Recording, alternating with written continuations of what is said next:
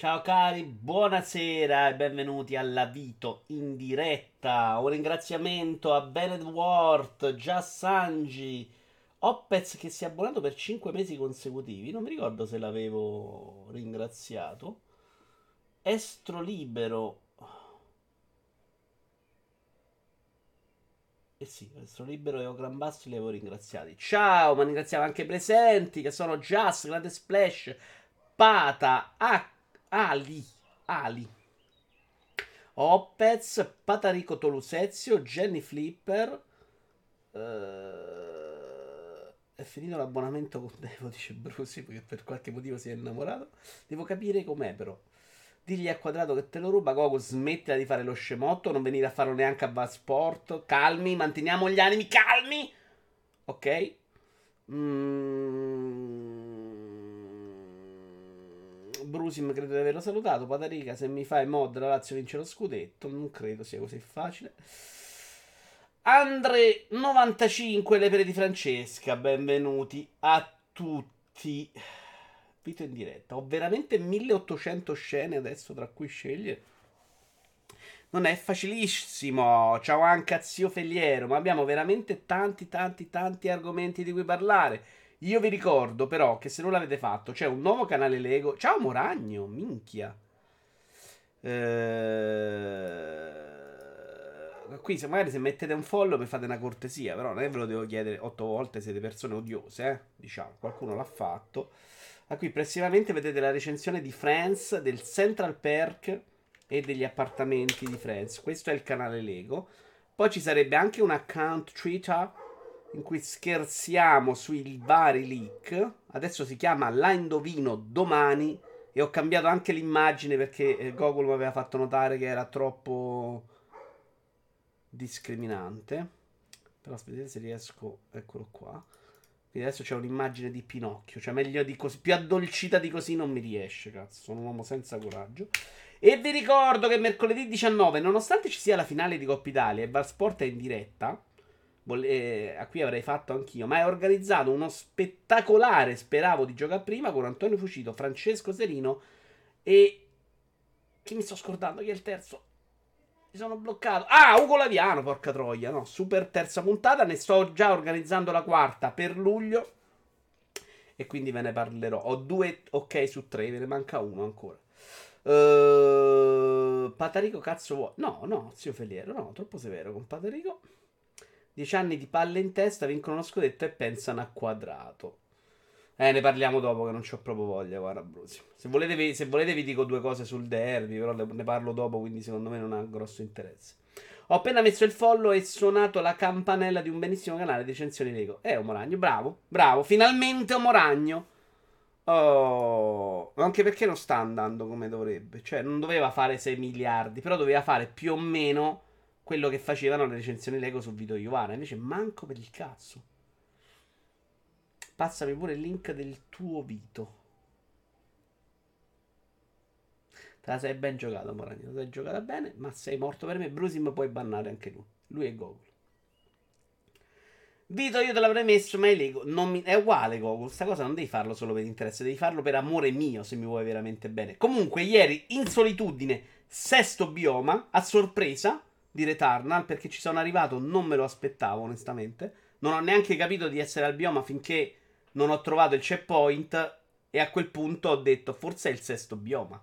Anche se era completamente diverso, ma la mancanza del boss mi aveva un po' destabilizzato. Ma la Juve poi ci va in Champions League se si qualifica. Teoricamente l'anno prossimo non potrebbe iscriversi neanche al campionato. No, al campionato non credo che sia in discussione. Alla Champions potrebbe essere penalizzata, Win ma non sappiamo niente, quindi secondo me è improbabile che succeda quella cosa. Allora, io direi... Vogliamo parlare un po' di Return? Lo sto adorando. Oggi gli ho dato un voto, anche se non l'ho finito perché mi sta piacendo tanto. Fondamentalmente mi manca semplicemente il boss del sesto bioma. Non farò l'extra, ma nella vita mi potrà fare qualche bella partita dopo perché comunque lo trovo divertente. È un gioco che se quella non era il sesto bioma, ma la, qui- la seconda parte del quinto sbroccavo, non lo giocavo più. Stavo già impazzendo. Però è divertente, è divertente. C'è da dire che la parte culo è veramente troppo predominante. Cioè, si deve incastrare un sacco di cose bene. E, ed è molto punitivo. Non è difficilissimo. Perché anche arrivato al sesto bioma, onestamente, i nemici che ho visto non sono terribili. Una volta capiti cosa fanno. E con la mia arma avevo un pompa 26 da lontano. Li stuccavo alla grandissima. Il problema è che non puoi sbagliare né una stanza. Perché se, se succede ti ritrovi azzerato e mortificato. Né una scelta. Cioè, eh, mi sono capitate delle run buone in cui ho fatto una pessima scelta cioè, decidere una di quelle robe avarie, lo prendo, malus, bonus e boom! Cioè, la paghi alla grandissima. Sparapale, ti ho salutato e si gioca la Superlega da sola. Ciao Vito, in tre possono giocarla in realtà, un bel birra Morretti. Ciao Vito, oggi quando ho visto il Daily Bugle ho immediatamente disdetto i set di Harry Potter. Sono matto, ma non posso diventare un barbone per dei mattoncini. Allora, ne parliamo tra un pochino, Alex, perché abbiamo un sacco di Lego da far vedere. Basta calcio che è eiaculato troppo sabato, non ce la faccio più. Ciao anche Iaci. Io direi che ci vediamo proprio i Lego, ci togliamo la pratica Lego perché è una cosa che interessa alcuni, ad alcuni no. E... No, Returnal in realtà abbiamo fatto, mettiamo un po' cosa parlate. Returnal, se volete fare domande, fatemele. Di cosa abbiamo parlato? Eh, molto casuale, molto divertente però da giocare. Se stai lì con l'ansia di finirlo per forza, secondo me te lo rovini. È proprio divertente farsi una singola run, farsi la giocata, vedere quello che succede, la casualità, probabilmente anche sperimentare con le armi. Perché io sto. Siccome sono bravo solo col pompa, non sto sperimentando molto. Perché col pompa riesco a, bomba, riesco ad andare molto avanti. Con le altre armi, tipo il fulminatore, faccio fatica. Anche se mi dicono tutti che è forte, perché per i pimparapam prendo un sacco di schiaffi. Devo provare l'obice cau- caustico, quello che lascia l'acido, che sembra un quasi pompa e fa danno anche se ti allontani. Però il mio problema è che con dei nemici, secondo me, è importante che muoiano con un colpo. E quella cosa la fa solo il pompa. Altrimenti devi essere molto bravo a scappare. Io sono molto una pippa a scappare. Altre cose invece ho cominciato a farle benino Adesso ho preso la roba che vado anche sott'acqua. Comunque è più facile poi arrivare alla fase successiva. Ecco. La mia idea è farmi tutto il 4, una parte del 5 saltando la stanza di destra.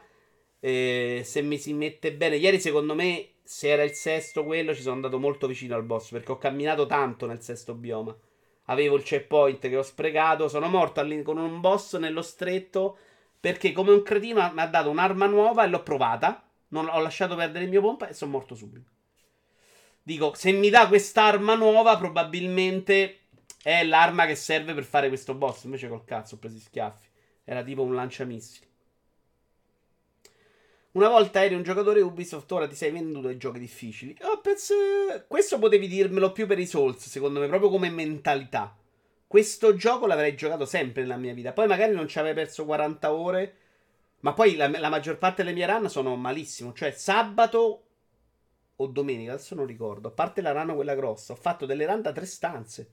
Cioè, non avevo capito se il gioco era diventato più complesso.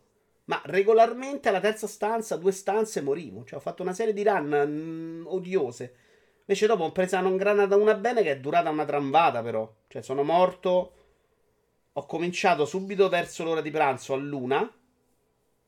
E alle 5 ho finito dopo le partite. Cioè, una roba um, allucinante. Adesso Jenny, io l'ho giocato molto prima di voi, ma molto, molto prima. L'ho giocato in early access, ve l'ho portato qua. Credo che abbiano cambiato un sacco, però, perché io lo finivo in modo abbastanza easy 18 volte. Poi credo abbiano aggiunto cose.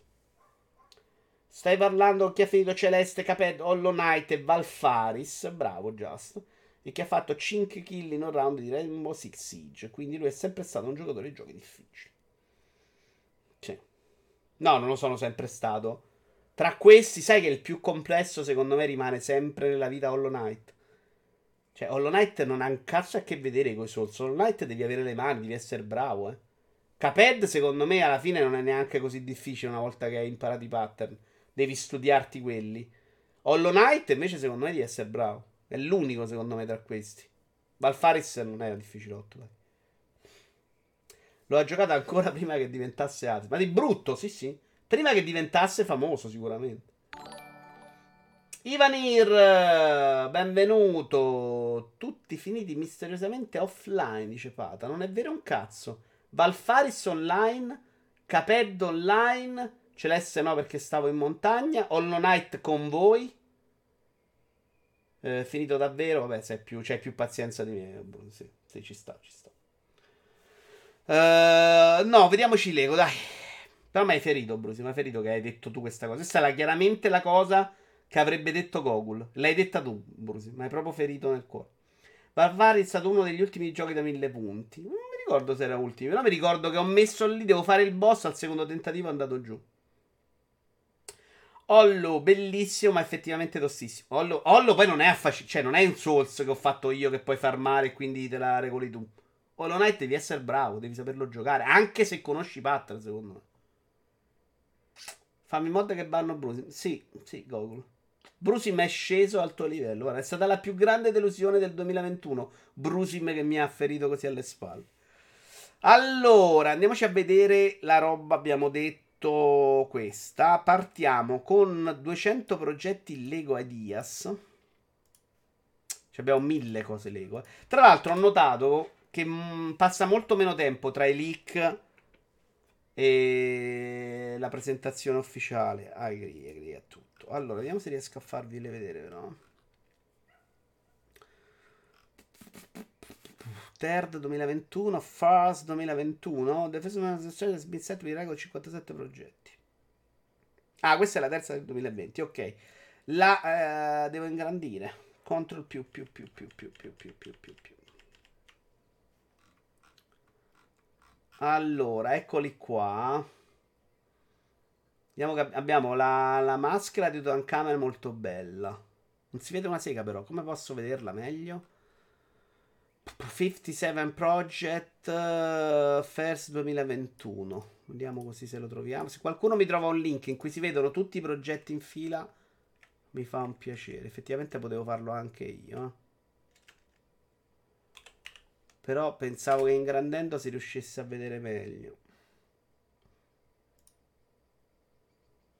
157 sono tanti. Secondo me adesso cambiano le regole tutta la vita. Eccoli qua. Ho vinto. Ciao, ciao, sono salutato. Io non ho ancora finito Hollow Knight, ma ho preso una pausa per giocare a Mario 3D World e Bowser Fury, che è facilotto. Quindi Bruce mi ti ha deluso più stasera che la sua vittoria a Mario Party l'altra Assolutamente, la Mario Party è show.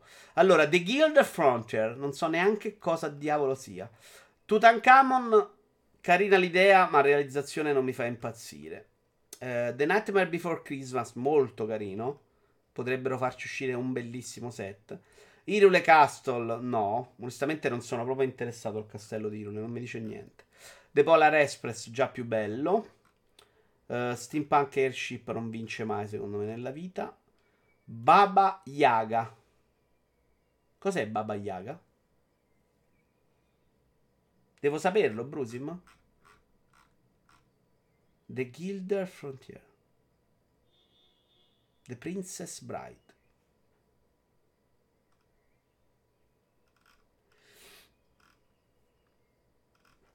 Allora, poi eravamo arrivati a... Ah, The Office. The Office ne avevo visto uno molto più carino di questo. No, non c'entra niente, è tutto sbagliato. Qui ci dovrebbero essere gli uffici. Vediamo se vi faccio vedere uno che era figo che l'avevano bocciato perché era troppo grande, ma era assolutamente più bello di sta roba qua. Eccolo qua. Cioè, questo ha più senso non passa mai perché sono 7 miliardi di pezzi, però questo è The Office. Ciao Sandro. Questo invece che vogliono fare loro è ovviamente troppo abbreviato, insomma. Tra l'altro questo cosa sarebbe? Fino a qua in realtà gli uffici non sono neanche sbagliatissimi, ma tutto il resto, boh.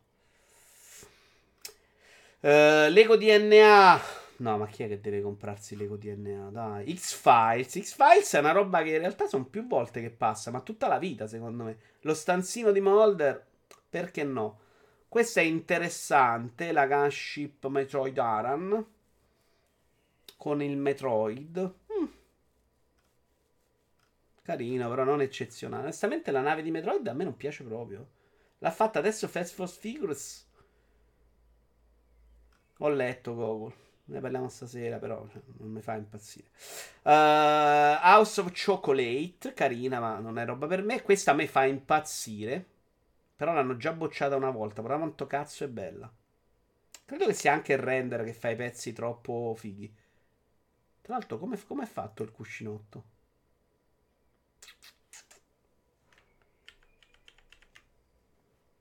Non sembrano neanche Lego questi, scusa. Beh. Carina, però proprio bella, bella questa. Eh, però si è aperta la stessa pagina. Poi ci abbiamo Among Us, me ne frega zero. Uh, Welcome to the Black Parade. Boh, impassabile. Succulent Garden. Pure passabile con la nuova roba loro nuova. Il Lego dell'Olimpico di Roma. No, non mi piace lo stadio. Post Office molto carino per il discorso, quello dei, della città. Questo dei bookends, secondo me, potrebbero farne diversi. Invece, potrebbe essere una serie. Se potrebbero addirittura provarci. Magari non con il treno, però questo puoi farlo con tutti i loro to- temi. Viking Longship, no, bruttina. Questa è carina, ma è impassabile, secondo me. Tra l'altro, adesso stanno facendo la chitarra e la macchina da scrivere. Animal Crossing, che brutto questo. Cioè, questo è arrivato a 10.000 perché c'è qualcuno che conosce, dai. Ma che è sta porcheria? Bruttissimo.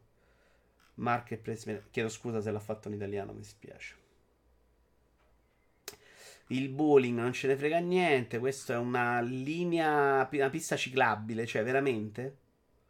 Obelix Alex impassabile. Ancora Bukens. Questo è già più carino, secondo me. Molto bello questo invece, che è la tana dell'Hobbit di Frodo, la casa di Frodo, credo. Carino, non bellissimo come è fatto, ma molto carino. Ciao Davian. Non ci sono ancora arrivato. Siamo a Eleguadias. Questo è un castello del re, non passa mai. Questo è molto carino, Charlie and the Chocolate Factory. Fatto molto bene. Questo mi piace un botto. Non so quanto sia vendibile, però è proprio bello come è fatto. È giusto anche come colori. Guardate che bello il cioccolato. Tutto giusto. Questo è il trullo, no. Uh, il tempio dell'antica Grecia è proprio bello. Anche questo difficile da vendere, però. Ti ho appena messo il like a tutti i video del canale, poi non dire non ti voglio bene. Però l'hai fatto molto tardi, Moragno. Cioè, mi serviva in un altro momento. Quando ho messo i video, serviva per far andare i video in evidenza. E tu non l'hai fatto. E adesso lo stai facendo. Ti ringrazio, però sei stronzo. Karate Kid, bellissimo.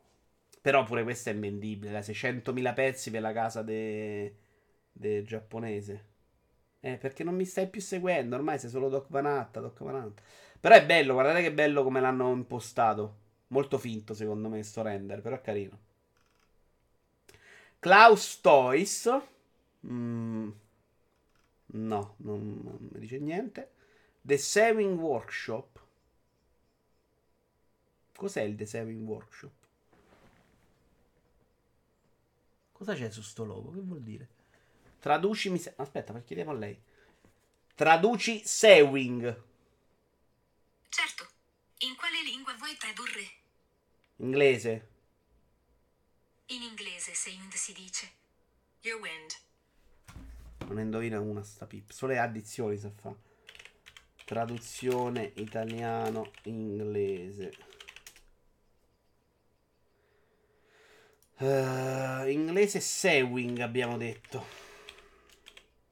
Cucire. No, ma che cazzo, ma veramente nelle forbici. È casa di cucito, ma sono pazziti. My Lego Totoro. Mm, mm. Non brutto, non brutto. Però mi sembra che Ghibli, Ghibli ha un accordo con le altre costruzioni. Però ho visto fare di molto peggio, eh. Parte le minifigure. La NASA, LSL Artemis, non lo so. The Canadian, questo nella serie quella dei treni ci sta, potrebbero pure fare. Castle of Lord. Molto bello sto castello. SpaceX Starship and Super Heavy. SpaceX, questo qual è quello di Musk? Krusty Bar- Burger dei Simpson. Uh, l'idea è carina, però questo è bruttino. Tra l'altro si vociferava da un sacco che potessero farlo questo. E onestamente, se penso a un set dei Simpson, l'unica cosa che potrebbe starci è la scuola e questo. La scuola, secondo me, puoi farci dentro un sacco di robe fighe. Se fossi bravo, proporrei una scuola Lego. Che avevano pure fatto una volta, però, eh. Vediamo un po' se ve la trovo, ve la faccio vedere. School Lego Simpson. Ho scritto school, ha scritto scoil, ma lui è bravo me l'ha trovata lo stesso. Ed è una roba così. Con dietro ci metti tutte queste scenette qua. Cioè, potresti farlo tranquillamente. Tanto questo è molto semplice. Cioè, ci metti la scena con eh, la maestra, il preside della stanzina. Ci metti un sacco di idee carine. Secondo me la scuola è fattibilissimo. Però evidentemente non sono andati così bene. Mo non lo puoi fare perché c'è l'alcol. La chiesa non lo puoi fare perché c'è la religione. Boh. Questa è una roba super figa fatta da un tizio. Vediamoci. Accetto tutto. Carina la città così, eh. Però altre cose onestamente non mi viene in mente. La centrale nucleare l'hanno già fatta The Simpson, ma non puoi farla, Pata, dai. Come cazzo ti presenti a, fan, a vendere una centrale nucleare? Cioè, loro stanno lì a romper cazzo che adesso non fanno più plastica. Uh, Expansing Pack. Boh. Ancora una bellissima macchina. Le macchine potrebbero farne un milione di set. Tra l'altro qui hanno solo delle centine carine. Uh, castello, castello medievale, violino bellissimo. Bello bello sto violino. Secondo me questo è fattibile. 1 a 1, ma sono scemi. Dai, non è 1 a 1. Sono pazzi. Belli anche questi. Ma questo cos'è? Un Metroid? Marine Life. Cos'è? Ah, non una medusa. Cavalluccio marino e un pesce. Molto carini questi. Non credo che ci faccia una serie Lego. Ah, ecco l'altro The Office. Allora, vediamo questo. Questo è un altro ancora. Più carino questo dell'altro, sicuramente. Forse è proprio quello. Eh. Sono passati due The Office. Ah, guarda qua, c'è anche il gatto alla scrivania della rincoglionita. Uh, I nomi ovviamente già non me li ricordo. Uh... Sì, sì, dai. Meglio sicuramente. Roba di Natale che non ce ne frega. Madonna quanti ne sono, eh. A Map of Middle Earth non faranno questa, ma dopo vi faccio vedere una cosa. Un retro arcade carino. Però sta palla come è fatta? Non è fatta di Lego, scusa. Ah, è fatta no, sai cosa? È fatta con i, i due pallo mezzo sfera grosso. Violino è bello, secondo me è fattibile. Se hanno fatto il piano e la chitarra. Però c'era quello di prima che aveva anche l'ufficio di Derry. No, allora era diverso. The Fort Bridge, no, direi proprio no. A Nice Day at the Farm? No. Camioncione tecnici, ci sta, ma cazzo, è... questa roba tu la puoi fare, ma Lego se li fa da soli, cioè hanno fatto tutto. Modula Portal Testing Chamber, carina l'idea, insomma, però. Minchia, però è fatta bene, oh. Tutte le cose sotto che la muovono, simpatica. Tra l'altro loro Portal c'era in Lego Dimension, quindi io ce l'ho delle minifigure di Lego Portal. Carinissimo. Ma andiamoci a vedere le altre cosette. Allora, che ce ne abbiamo milioni. Milioni. Intanto dopo ritorna mettiamo Lego. Il vero fallimento, a mio parere, è la serie Lego Super Mario. Astrusi da montare difficili da giocare. Farà la fine di Lego Dimension. Alex, credo che al momento stiano vendicchiando bene. Quindi non lo so. Non è roba per me, quindi non ne parlo proprio. Uh, la, la, la, eccola qua, la mappa del mondo. Il set Lego più grande della storia. Ancora è liccato, non annunciato ufficialmente. Quindi potete vederlo in esclusiva mondiale sul mio canale. Non è vero, però. Crediamoci. È questa mappa gigante del mondo, fatta in pezzi, però uno a uno. Che è una roba che non solo mi sembra disgustosa, ma peggio. Tra l'altro, si era detto, si era liccato che dovessero fare come per i Beatles, un Elvis Presley, Presley da 11.000 pezzi, no? Sta mappa inutile. Cioè. Ma chi sa ancora?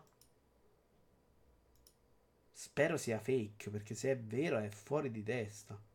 Cioè, questa è chiaramente fatta esattamente, avete capito? Quella roba art, tipo tutti i pallini da 1, 1, 1, 1, 1, 1, 1. Che non è un puzzle che è divertente cercarsi i pezzi, è una roba proprio noiosissima dei Lego. Boh, evidentemente c'è una serie di, di adulti a cui sta roba sta piacendo, altrimenti non, non vedo perché dovess- debbano continuare a farlo. Allora, mappa mondo ve la leggo. Edias l'abbiamo fatto. Leak ancora non ufficiale anche per il castello di Frozen. Che è bello, ma non è bello come quello Disney, che invece era di scritta figata. E infatti ce l'ho abbio. Questo è un 14 più, si vede molto male in questa immagine. Sembra carino, sembra una roba minore, secondo me, anche come, come prezzo. Castello di Elsa, giustamente. Non bruttissimo, però non da stare nella mia collezione. Per i malati di pixel art può avere un senso, diciamo. Però è noioso farlo, Moragno. Tra l'altro mi ricordo che c'era un servizio in UK che potevi mandare la tua foto e te lo facevano, te la mandavano. Praticamente è un quadro 7000 pezzi, magari costa 800 euro. Si leggeva 7000 perché io avevo letto 11.000, onestamente non ho guardato la scatola. Beh, ma sono 700, 7000 pezzi comunque 1-1, eh, non è detto che costano in proporzione come gli altri set. Poi abbiamo le cose un po' più belle. Il guantone Marvel, che non, non è roba per me, ma secondo me non è fatto per niente male. Guantone Marvel vorrebbe dire il, uh, il guanto di Thanos. Come si chiama? Non è un guanto, come si chiama? Che c'ha Thanos? Chiamarlo quanto sono sicurissimo che sia sbagliato. Ah no, quanto? Infinity Gauntlet. Non è brutto. Per quanto si possa fare con i Lego, ecco.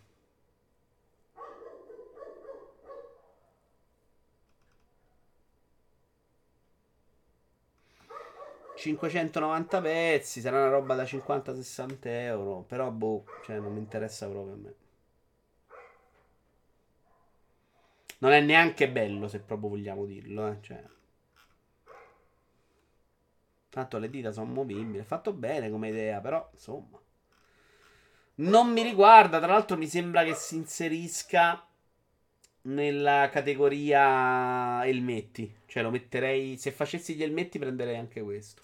Ma grazie a Dio non ne faccio.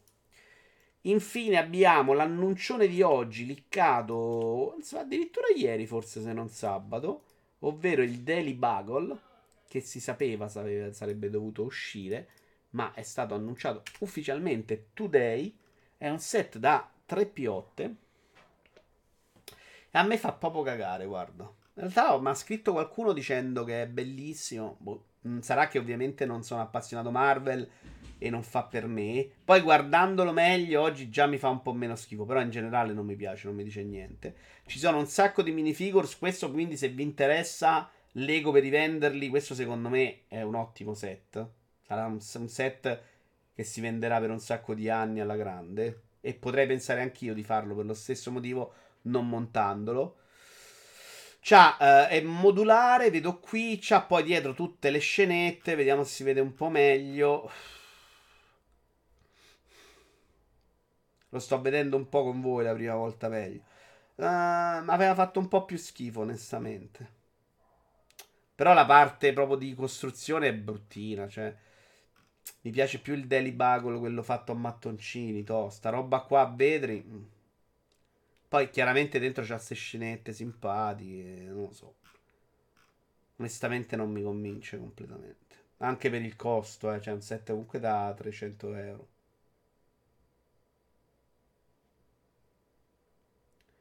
Troppe minifigure. Ma quello secondo me è un plus, Yashi. Eh? Cioè, questi set così è molto importante che ce ne siano mille. Vedi, puoi staccarli e farli dividerli.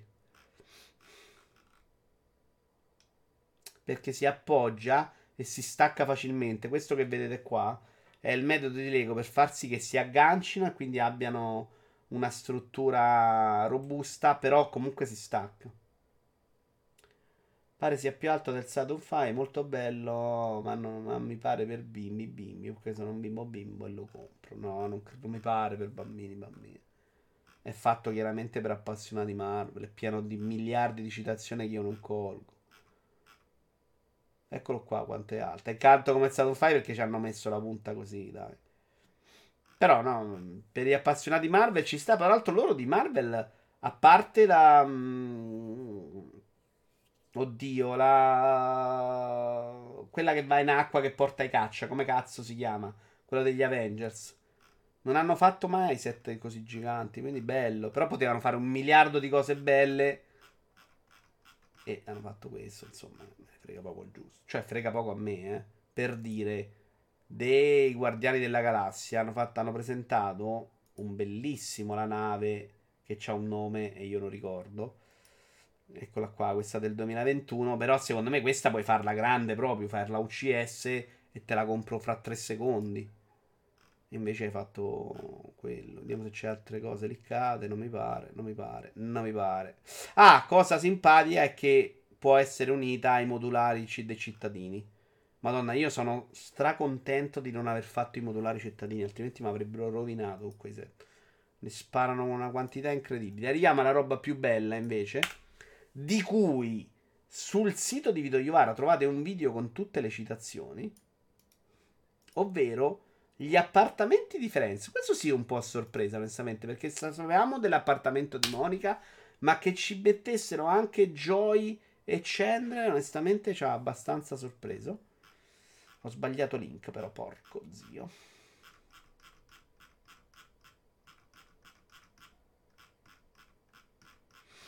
Chiedo scusa.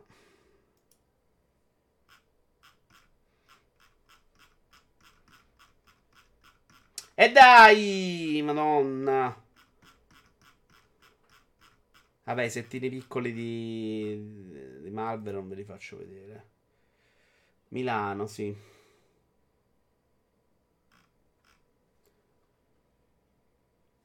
Ci sta, ci sta. Eh, la spiegazione della Milano. Ora se riesco a trovare. Eccolo qua. Ok, ci siamo, ci siamo. Siamo vicinissimi al nostro obiettivo. Lego Fence di Apartment. Ok, eccolo qua, 150 euro. Ed è meraviglioso secondo me. Uh, più, molto più bello del Central Perk. Vista la polemica sulla Reunion e Yashi, però siamo ben oltre la stupidaggine. Diciamo, di che vogliamo parlare? L'ho, l'ho mezza intravista oggi, ne parliamo al volo così, visto che ci stiamo legando a Friends.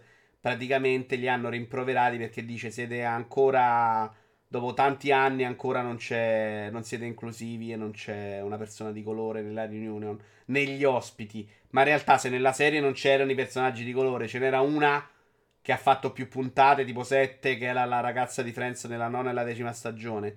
Ma che cazzo di riunione, perché devono chiamarli? Se magari l'hanno chiamata, lei non c'è andata, non è che possono ritornare indietro nel tempo e modificare la serie. La serie all'epoca non era inclusiva, ci sta. E infatti alcuni di loro, tipo Febbe, hanno detto, eh vabbè sì, cazzo, magari oggi farei cose diverse. Una delle attrici ha detto, sì, farei cose diversamente, oggi sono più attenta a queste cose, ma che cazzo devo fare? Cioè, non è che posso cambiare quello che era Friends all'epoca. Uh, serie, dicevo, bella, tra l'altro sono convinto, si vede molto in questa immagine qua, eccola qua, che abbiano addirittura pensato a quando si sono invertiti gli appartamenti in una delle prime stagioni. Tra l'altro sto ricominciando dalla prima e non l'avevo mai fatto adesso e non mi ricordo quasi un cazzo delle prime stagioni perché sempre, sono sempre ripartito dalla quarta. Le prime secondo me sono abbastanza vecchie e inguardabili adesso, però alcune cose non me le ricordavo. Secondo me queste robe qui sono spostabili per metterlo qua. Così le inverti e, e fai i due appartamenti. Devo dire che dal punto di vista delle citazioni, secondo me hanno fatto veramente un capolavoro. Manca la scimmietta che è l'unica cosa scima. Però una di queste cose qua, secondo me, è proprio volere bene a Friends. Cioè, c'è dietro un grande amore. Anche i, person- i vestiti dei personaggi. Ma come facciamo ad andarla a vedere? Se foste stati abbonati al canale Lego di Vito Iara, aveste visto questo video, che adesso ci vediamo insieme, che ve le mette tutte insieme. Almeno tutte quelle che sono riuscito a vederle. Con la musica di Friends, quindi adesso mi si bevono.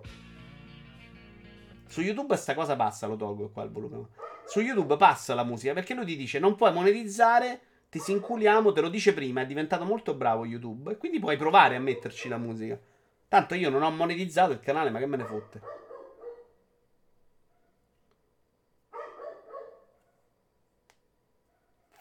Meglio non farla a questo punto se devono fare sta roba, dice Monaco. Ma di che stai parlando, Monaco?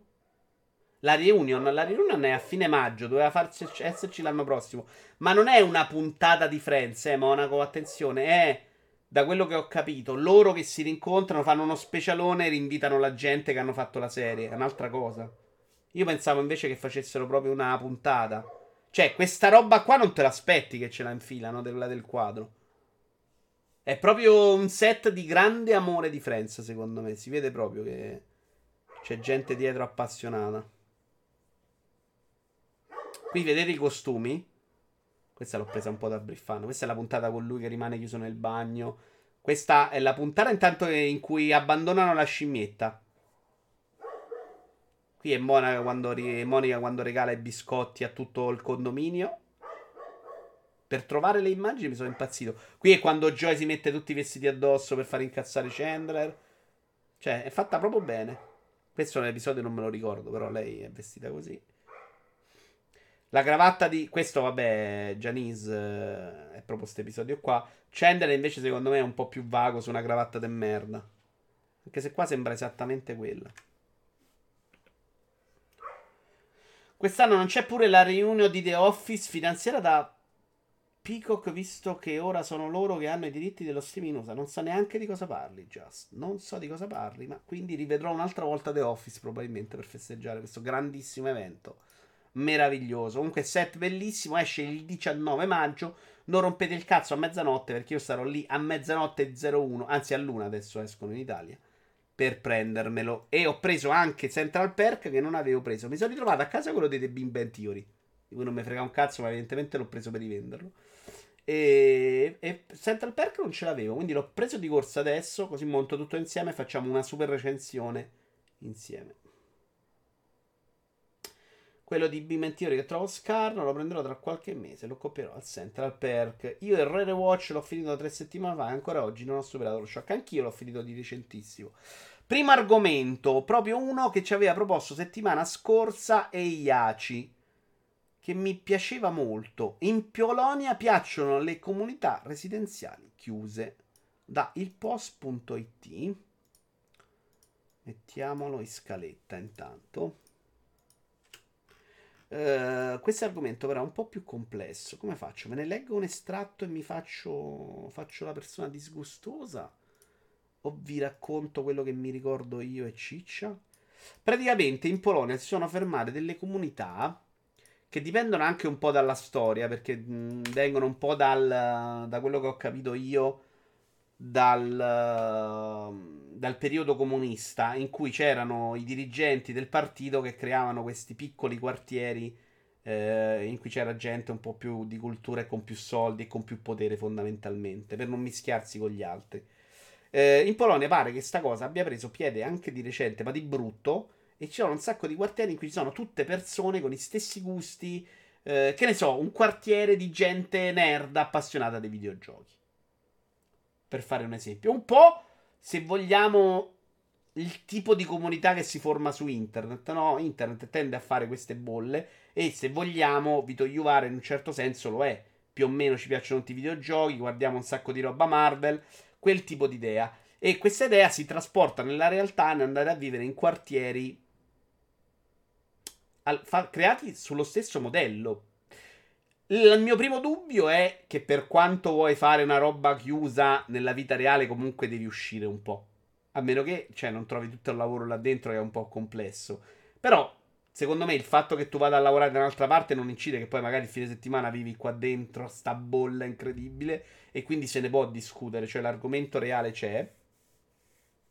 Ehm l'altro mio dubbio è su, Non mi ricordo più l'altro dubbio. Mi ricordo che possa incidere, cioè che sta roba la trovo drammatica per certi versi.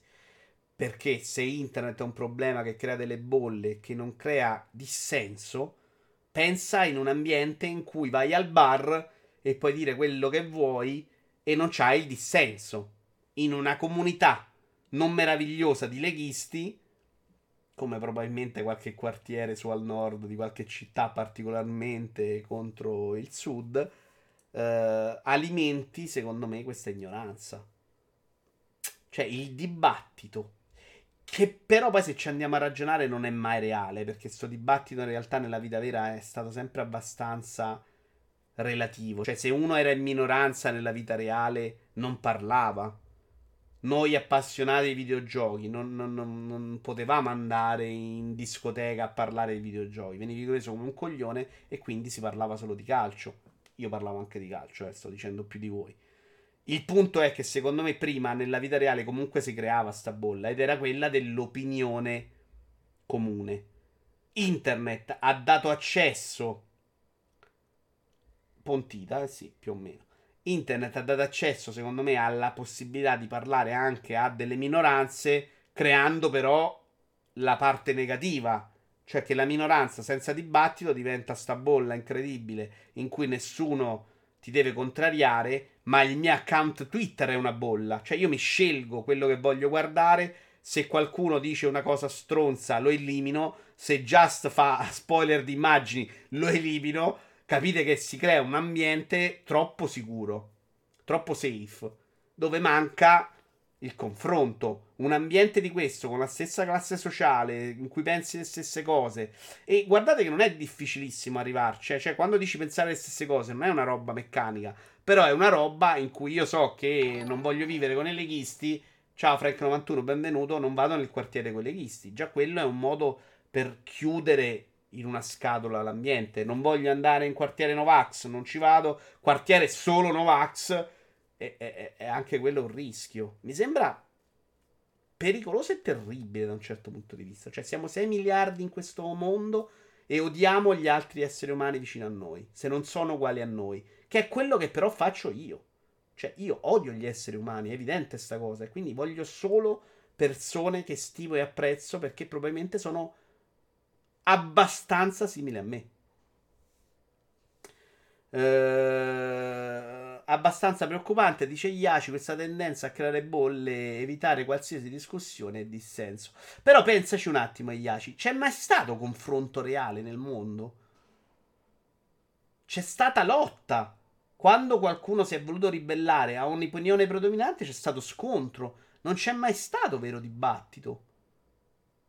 Cioè, dov'è che il nerd andava nel bar dove gente parlava di calcio e diceva, oh ragazzi, film Marvel? Quando è che oggi puoi andare in un film, la prima di un film di Star Wars, a dire sta roba rotto il cazzo?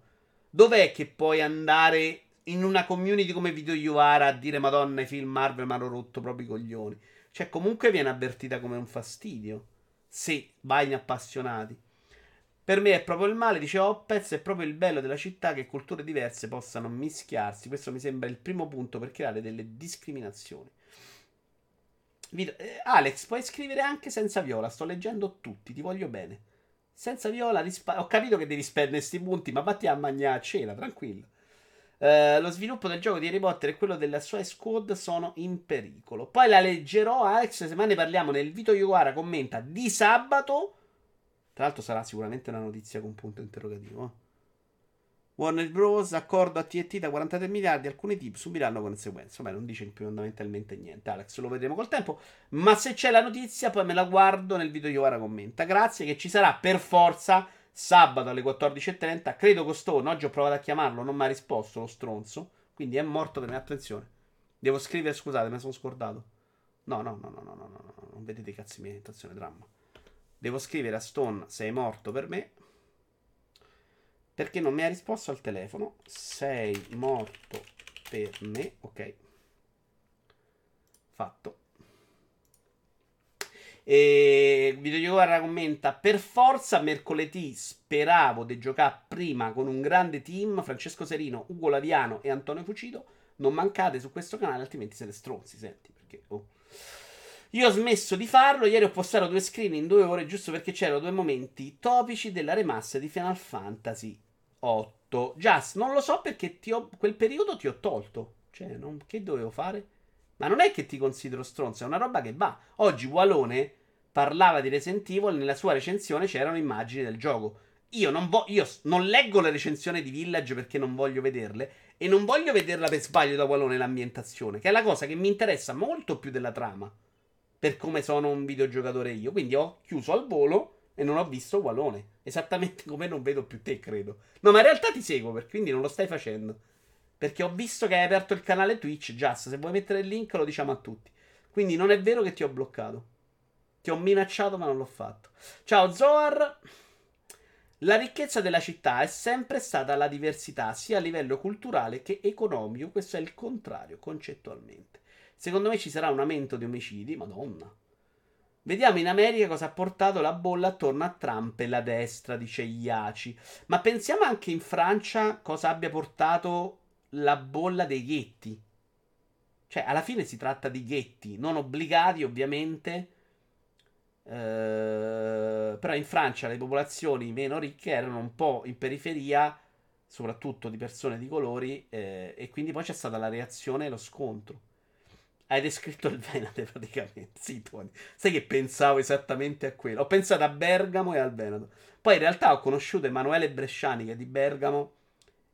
E cioè, non gliene frega veramente un cazzo. Quindi non è. Cioè, la mia idea da ragazzino era che a Bergamo erano tutti così.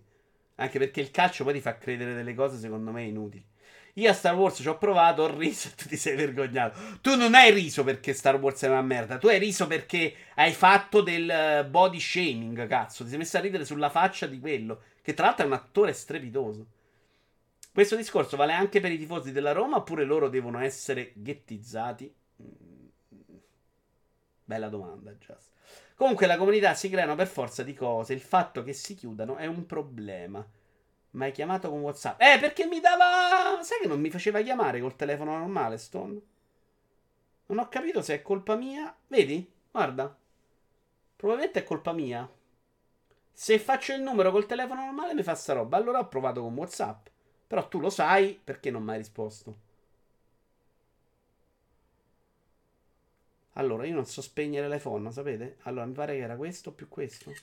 No, ho fatto una foto, porco. Come cazzo si spegne la phone? Allora, era tasto... Come si spegne la phone? Aspetta. Spengiti! Purtroppo non rientra ancora nelle mie capacità. Ma c'è qualcosa che sai fare o niente proprio? Sono qui per aiutarti. Eh, non mi pare però. Purtroppo non so rispondere a questa domanda. Posso fare qualcos'altro per aiutarti? E allora, Stone, non mi prende la linea, ti chiedo scusa. Il sei morto per me, potrei rimangiarmelo. Però mi dovete dire come si spenge, se adesso impazzisco. Allora, io mi ricordo che era volume e questo tasto per 3 secondi veniva lo slash in basso. Ah, ok, ce l'ho fatta. Scorri per spegnere. Era volume giù, non volume su. Non è solo il tasto spegnimento, Google, è tasto spegnimento e volume basso.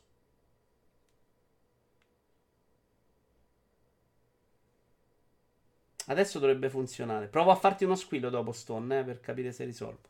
Eh, vabbè, volete dire altro su queste comunità oppure no? Comunque Android no, sono appena passato iPhone. Comunque non piacciono i telefoni, li odio proprio ragazzi. E mi fanno fare tipo... Cent- eh, non si accende più però, è morto? Ah no, si sta riaccendendo. Attenzione, funziona. Ce ne andiamo a parlare invece di Return, ne abbiamo parlato, vero? Sì, un pochino giusto. Poi ve l'ho fatto vedere un sacco live, non vi ci abituate, guarda. Vito vs serie. Allora, ho visto un sacco di cose nuove. Vi faccio scegliere tra Jupiter Legacy o Hearthstone. Entrambe iniziate e finite, porco zio. Cosa volete vedere? Intanto preparo lo, i sondaggi. Eh. Adesso lo facciamo a... Tanto parliamo di tutti e due probabilmente. Streamlabs. Ah no, vado su Twitch e faccio dashboard. Dashboard autore.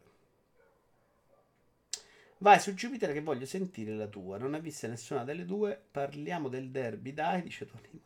Ne parlo dopo su Vasport. Vi ricordo alle 22.30 siamo su Vasport a parlare di cose. Allora, partiamo dai da Jupiter Legacy. Serie di cui non sapevo nulla.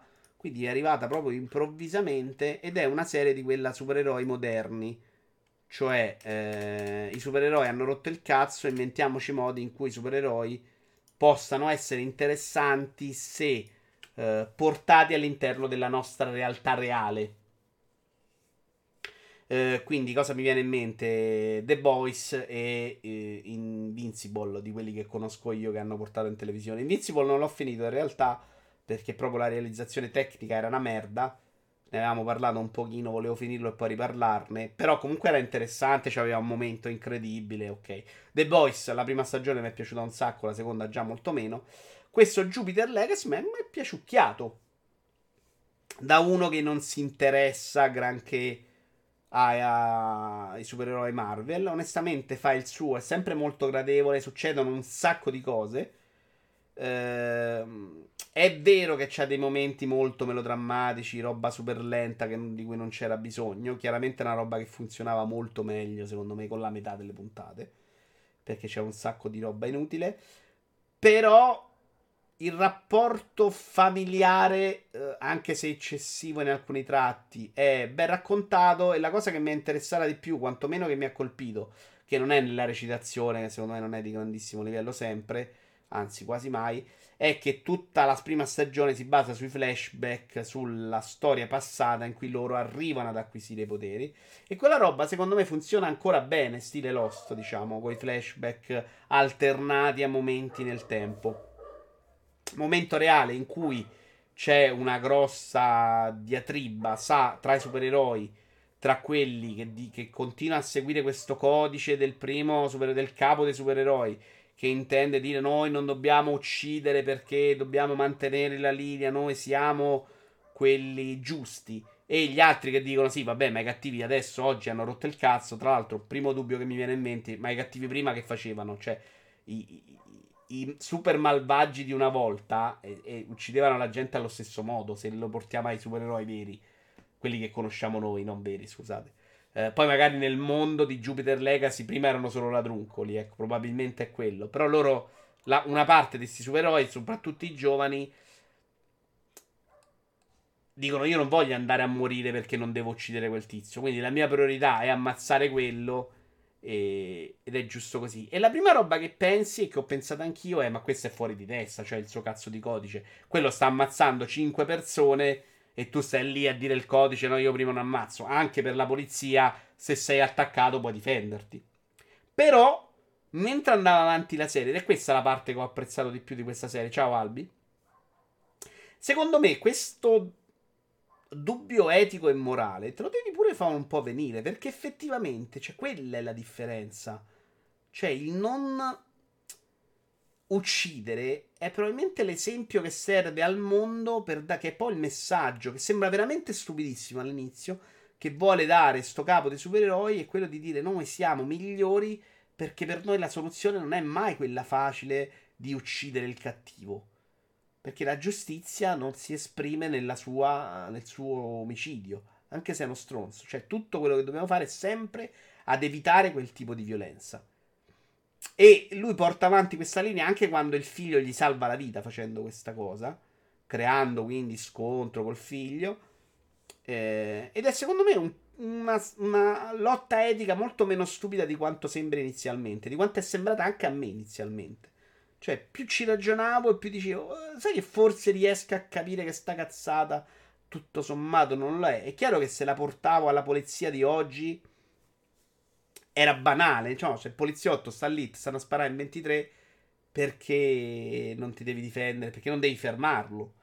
Soprattutto perché devono morire tre poliziotti piuttosto che uccidere lui. Però la giustizia in realtà dovrebbe portare a tutt'altro. Quindi mi è molto piaciuto, cioè come, come dilemma etico. Ma non è messo in scena sempre benissimo. Ci sono delle robe in più. Alla fine c'è il super colpo di scena. Non telefonato, ma insomma anche un po' troppo fuori ritmo, secondo me, con tutto il resto. Uh, e non si sono giocati tutte le loro carte. Perché c'era un personaggio che non è comparso, molto importante, che non compare in questa serie e che sarà secondo me al centro della seconda. Il 78% dei cittadini americani dissente da questo dubbio. Eh, sono d'accordo, Idi, ovviamente, che, che, in America la situazione è molto diversa da quella nostra. Però non è verissimo, Idi, attenzione. Ho pensato esattamente a, a, a fare la distinzione tra la polizia in America, intanto ciao, e alla nostra, perché secondo me affrontano problemi diversi, a meno che non stiamo pensando a Genoa e del tizio ucciso con i tre nella camionetta. Cioè, ci pensavo l'altro giorno, non mi ricordo in relazione a cosa. Cioè, che le violenze di genere, secondo me, vanno divise in due: l'attacco alla scuola Diaz e quei tre nella camionetta. Che è il problema, quelli nella camionetta. Il problema Jupiter Legacy, con un sacco di virgolette e di problemi. In America, secondo me, dobbiamo anche, però, quando giudichiamo la polizia americana, che, un- che fanno delle cose che per noi sono fuori di testa, tipo andare in una scuola elementare e mettere le manette a un bambino. Perché si sono creati però in America quelle procedure? Perché in America c'è il problema che tutti possono avere un'arma e che quindi è sicuramente capitato che il bambino in una scuola abbia tirato fuori una pistola e abbia sparato a un poliziotto e quindi si creano quelle procedure.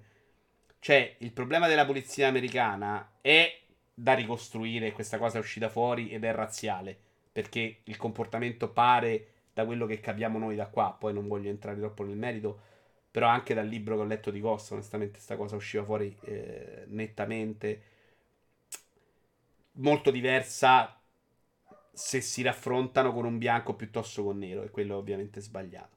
Però il loro lavoro è sempre quello con il rischio di avere dall'altra parte uno che può avere un mitra, non una pistola ho visto una di quelle puntate, non so, vedete quegli show in cui mettono la telecamera sulla polizia e gli vanno dietro?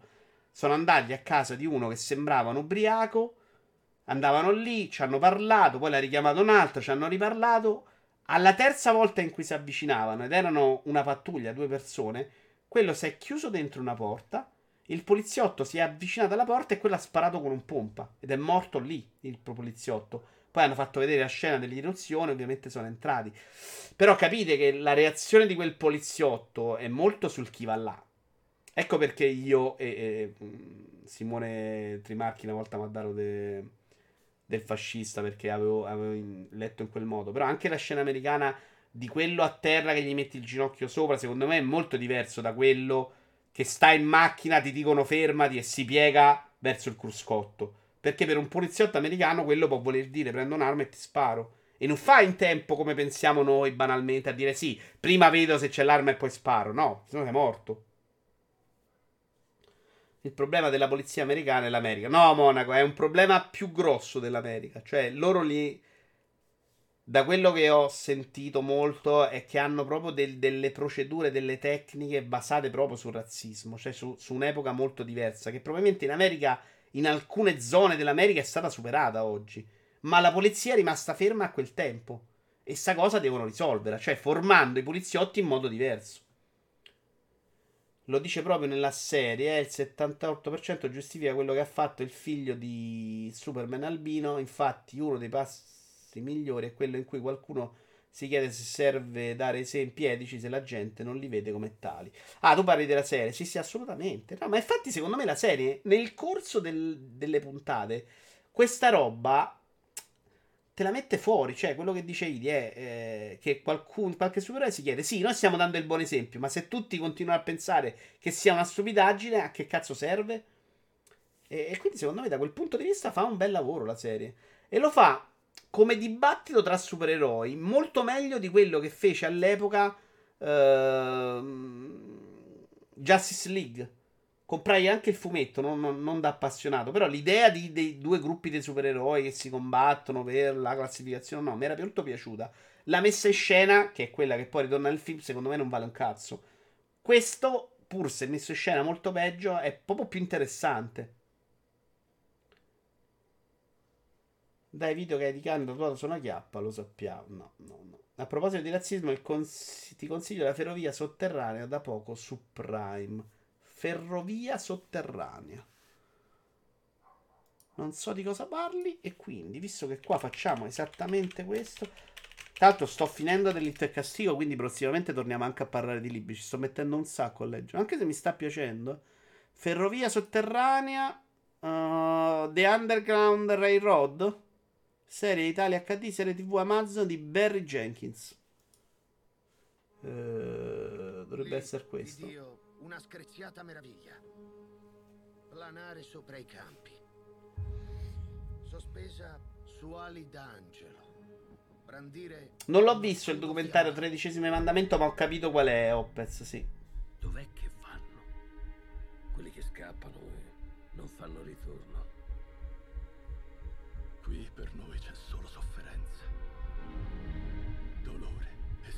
Ma devi mettere anche la polizia negli Stati Uniti. Parlo per ciò che posso conoscere io di italiano. Ho letto un sindacato che è molto ma molto influente e che più delle volte ti fa sentire gli agenti protetti dal fare delle cose razziali. Eh beh, certo, cioè quando fai una cosa di questa devi punirlo, secondo me. Eh, in passato non è stato fatto. Purtroppo c'è di più di quello, è un problema di addestramento, anche sono i poliziotti quelli addestrati che dovrebbero mantenere la calma. Però è quello che ho detto io e Iace, eh. Cioè, ci sta che l'addestramento deve migliorare. Non è però stiamo sempre parlando a volte di ventenni in cui ti possono sparare in faccia. Cioè, credo che sia un lavoro molto diverso dal, da quello della maggior parte dei nostri poliziotti. Questo ho detto, cioè non sto giustificando niente e non sto semplificando. Però mi metto anche nei panni del poliziotto in cui uno si sta piegando, prende una cosa dopo che ti ho detto fermati e invece dovrebbe alzare le mani e uscire. Cioè, poi probabilmente è difficile da parte loro, dei neri, perché sono impauriti che possano accadere cose anche se non hai fatto niente, visto la storia. E quindi anche quello è un problema. Cioè, quello perché non alza subito le mani e, e non si piega nel cruscotto? Perché sta pensando ad altro. E quindi è una, un, un cane che si morde la coda. La coda. Non ho visto un cazzo questo trailer, però mannaggia la miseria dal 14 maggio, quindi è appena uscita. Avete visto il trailer? Raccontatemelo, è bello, brutto? Non ho visto niente, purtroppo sono distratto.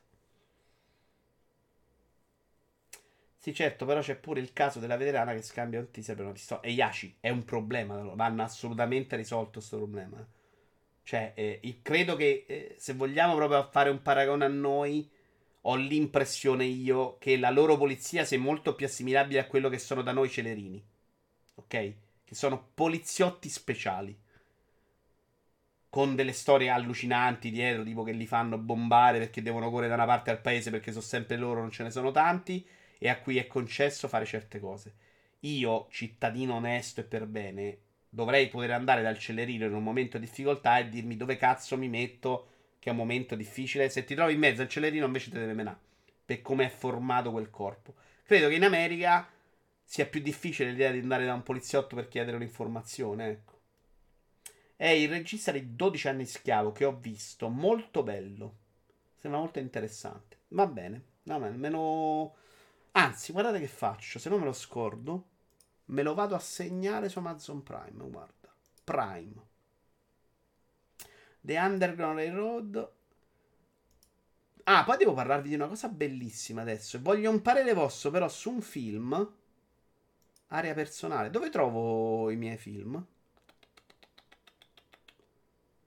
La mia lista video. Perché non ho il film che l'altro giorno volevo comprare? No, adesso non me lo ricorderò mai. Ti odio, Vincenzo. Voi non state vedendo, vero? Uh, oddio, in un, uno show che ho visto hanno dato un consiglio al film e lo considerano in due il film più bello della storia. Con Steve Martin. E porca troia, nella mia lista video non c'è. Ma sono sicuro di avercelo messo l'altro giorno. Acquisti e noleggi? No, beh, siete stronzissimi. In molti contesti i genitori di famiglie di colore insegnano ai figli come comportarsi nel caso in cui vengano fermati da una pattuglia. Questa roba è fuori di testa, sono d'accordo, Albi. L'annuncio di Enola Holmes 2, so che deve uscire il secondo. Il primo era carino, niente di più. Il punto è modificare la loro percezione del pericolo, che è una cosa più culturale che altro. Poi non abbiamo i numeri per stabilire se effettivamente i neri meritano o meno agli occhi della polizia questo ulteriore stato di sospetto preventivo. Però se sappiamo com'è fatta l'America, cioè è, chia- è chiaro che se non hanno avuto opportunità, sono stati relegati nelle zone più economicamente difficili, è normale che ci siano zone con neri in cui sono, è più facile che un nero faccia parte di ambienti discutibili. Cioè quella roba non credo neanche che possa dirsi razzismo. Il problema è che lo devi fermare come una persona normale. Cioè, stai a New York, poi è un'altra cosa. Cioè, se sei in condizione normale, se quella roba del tizio che gli mette il ginocchio a uno legato e disarmato è una roba inconcepibile nel 2021. Uh, io la lista dei consigli Amazon Prime è piena di merda a causa di Pada, dice Brusi, non so di che parli. Ma... Ah, ok, sì, so di cosa parli, ma no. Ma in realtà pure io, bianco e benestante, mi sa che farei fatica a mantenere la calma se mi fermasse un poliziotto in USA. Eh, probabilmente sì, e Yaci, anche se non credo che sia, con i turisti sia così terribile. Però probabilmente non sono gente super affabile. Poi l'America è grande, eh, sono sicuro che ci siano zone in cui la polizia è in un certo modo e zone in un altro. Certo mi dispiace parla, dice Bob Loon. Uh, Novocaine, certo, però per me andiamo più sull'istinto che sul ragionamento, per quello è così difficile da sradicare. Assolutamente, ma infatti vanno preparati in modi diversi. Devo trovare sto film adesso, porca puttana. Si chiamava... Eccolo qua! La mia lista video, Plans, Trains and Automobiles, che in italiano è un biglietto in due. Dove ne ho sentito parlare? Eccolo qua, scusate, ve lo faccio vedere. Questo qua dove ne ho. E adesso lo pagherò e me lo guardo in questi giorni. Dove ne ho sentito parlare come uno dei film più belli della storia del mondo? Da Drew Barrymore e. Eh, Coso McDonald. Ta, ta, ta, Norma McDonald S. Show.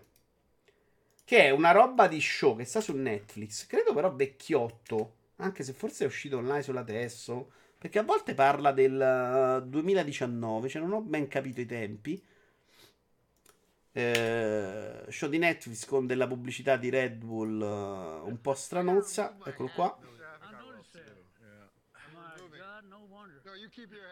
Poi me lo guardo. Quello è McDonald's che c'ha una faccia, credo sia anche rifatta. E c'ha quello a destra che è una spalla assolutamente inutile.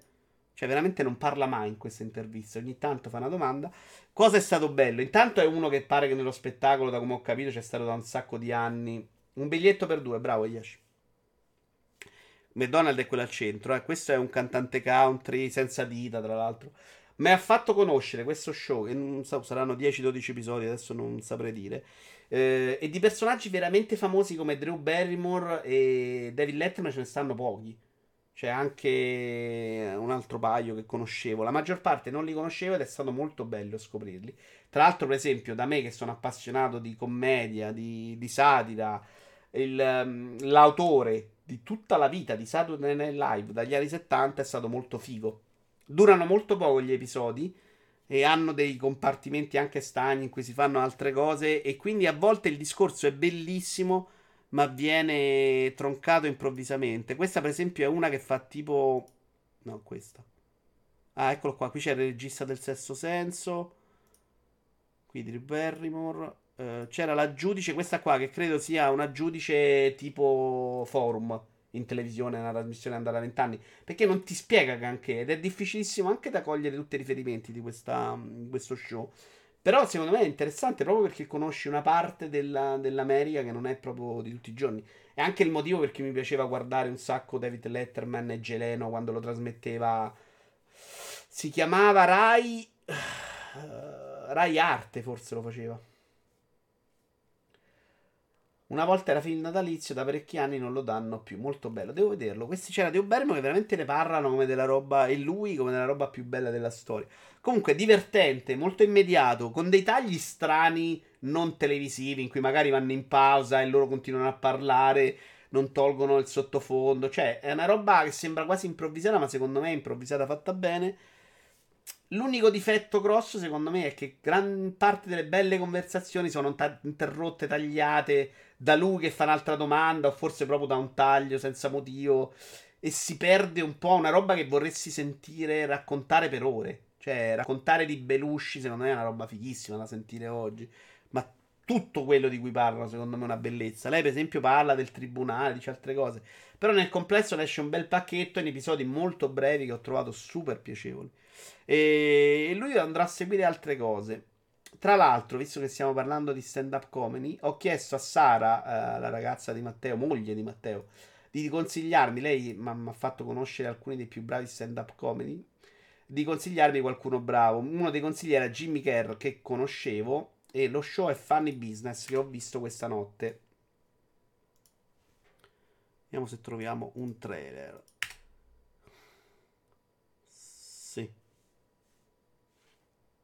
Ah, noi siamo ancora live, porca miseria. Eddie Izzard, dove sta su Netflix? Se c'è me lo segno subito. Joke about the negative stereotypes that still prevail in our society concerning women. If I were to tell that joke, Ci sono i sottotitoli? really the fuse on some bitch's tampon.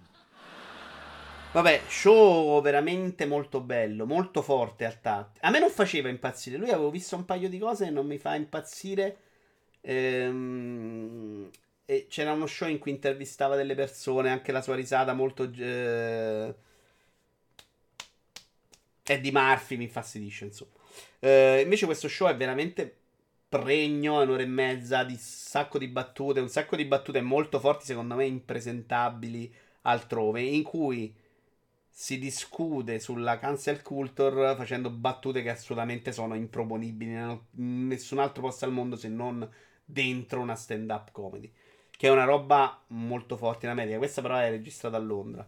Fa anche dell'autoironia su se stesso, in cui paga le tasse. C'è un batti e ribatti col pubblico, secondo me bravissimo, dove lui si vede che è chiaramente un, un mostro da palcoscenico. Eh, forte, se non vi piacciono le battute sul sesso pesanti, sulla religione, c'è uno scambio con un cristiano interessante, ecco, che farebbe incazzare tanta, tanta gente. Eh, molto bello, molto bello. La mimica non è la roba che mi fa più impazzire al mondo. Ne ho visti altri che mi divertono di più. Lui c'ha questo tono tutto molto precisino. E c'ha la risata così stranissima, molto rumorosa. Che lui prende anche in giro in questo show. Uh, però è riuscito, dai. Non... Bello show, bello show. Non è migliore di sempre, però comunque mi piace un casino. Lo show con gli ospiti è The Fix, possibile, grande splash. C'era su Netflix, lì non mi diceva niente. Eh no, e allora Iaci, perché minchia. Intanto Onizuka85 si abbona per due mesi, grazie mille. Se segua silenziosamente da anni, bravo, continua così. Grazie mille Onizuka. Un bacetto. Eh, molto bene Jimmy Kerr, molto bene, me ne continuo a vedere altri, eh, però Iaci, dammi consigli che posso vedere, non mi metto a scaricare roba, non c'ho proprio più il fisico. Film, film, attenzione, abbiamo due film molto... Love and Death, come lo considerate voi? Serie tv o film? Love, Death plus Robots. Per me è serie tv.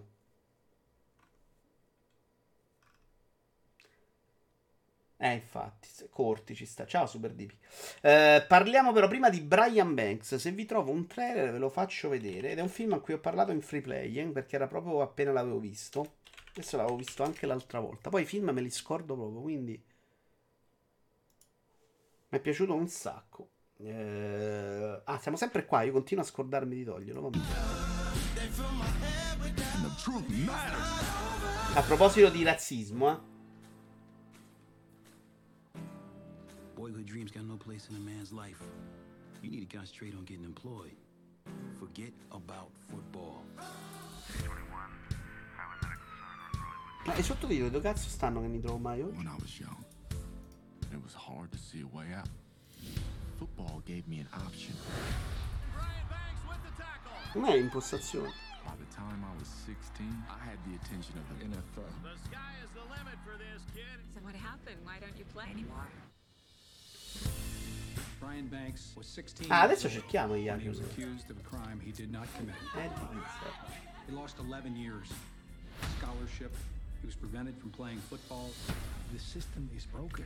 We have 10 months to clear his name. If in that time they do not overturn your conviction, you'll be a prisoner again. I need something big, something extraordinary. It's extraordinary that I'm still here. I'm still standing. Yeah. You ever been locked up? It nearly killed me. Noia. Almost did. Then I met a man. Allora, basta trailer. Ho toppato tutto qua. Allora, eh, di cosa parla questo film? Tra l'altro me ne è venuto in mente un altro, mi dovete aiutare voi. È già uscita la nuova stagione Super DP, l'ho già vista, domenica è uscita. Allora, eh, questo praticamente è un ragazzo, grande talento. Morgan Freeman c'è una parte, sì, all'interno. Fa il- molto piccola, qualche minuto, non di più. Questo ragazzo, grande talento del football, a un certo punto una ragazza, eh, ciao Marco, si avvicina con una ragazza in una parte della scuola, Non fanno niente perché lui si tira indietro, non mi ricordo perché il motivo, e lei racconta di essere stata stuprata. A quel punto lui gli fanno le domande, finisce in tribunale. Lei se l'ha inventata questa cosa, dopo, dopo lo confessa, c'è una registrazione e tutto, quindi anche storicamente questo fatto è accertato che lei se lo inventa. Ma per come funziona la giustizia americana, e qui mi dovete trovare un film visto sempre Netflix che parlava di.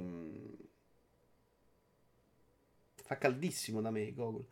E un altro film che parlava di giustizia americana in cui alla fine si, su- si suicida, mi pare il, il- il tizio, però mi dovete aiutare perché non me lo ricordo proprio.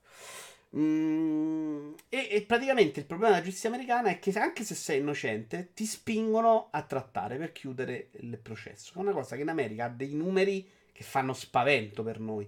Il problema della nostra.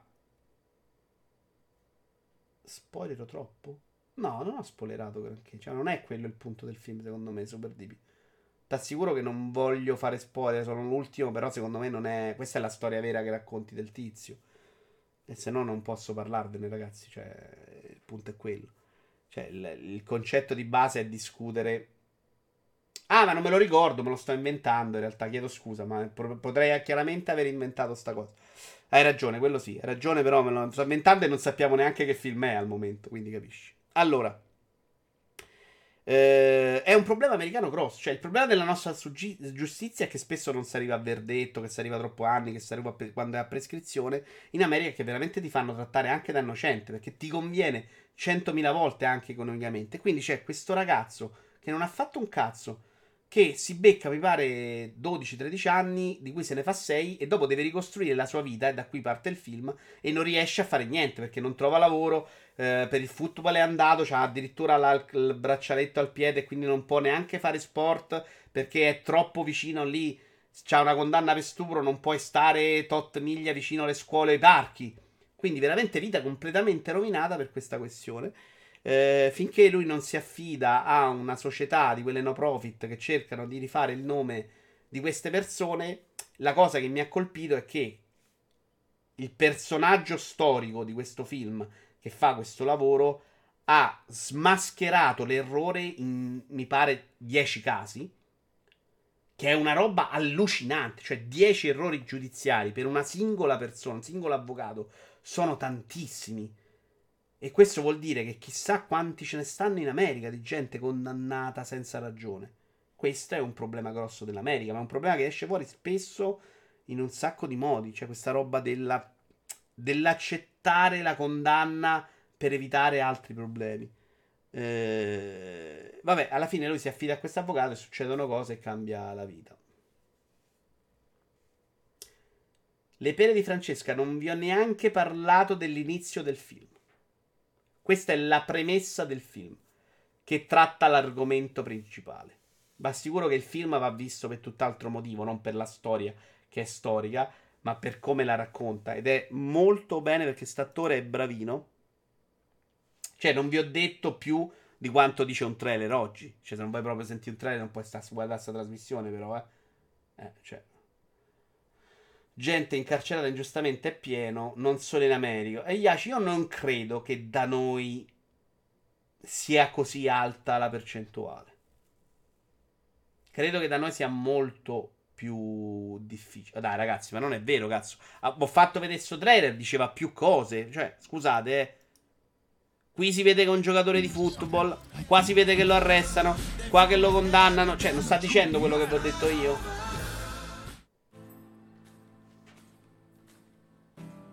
Eh, cioè, che vi ho raccontato. Ho raccontato la premessa, la base del film. Tutto il film si basa su tutt'altra cosa. The Night Off, lo trovi su Sky Go. Sky Go mi rompe un po' le cazzo guardare le cose. Nessuno mi ha trovato il film, però, eh. Justi- usa Justice. Vediamo se Netflix c'ha un motore di ricerca. Che quanto rompete i coglioni comunque. Ma non ho spoilerato niente in realtà. Vi ho fatto vedere prima il trailer. Dice mille cose prima. Ma è un problema quello che dico io. Usa Justice. Se parli di un film, del film purtroppo qualcosa devi dire. Sono sorpreso di non aver ancora letto. Ho sentito per tutti i fratelli giustamente carcellati. Non l'ho capita, Marco. Eh, The Night Off ce la sta appena consigliando Gogol. Eh, però volevo prima cercare l'altro film. The Night Off. The Night Touch. Trailer italiano. Vediamo di che parla, stavolta lo guardo però dai. Mo vediamo se spoiler il trailer, eh.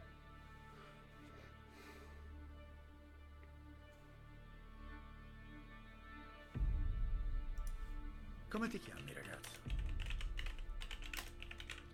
Nas, ma voi non capite. Noi due dovremmo parlare, ok?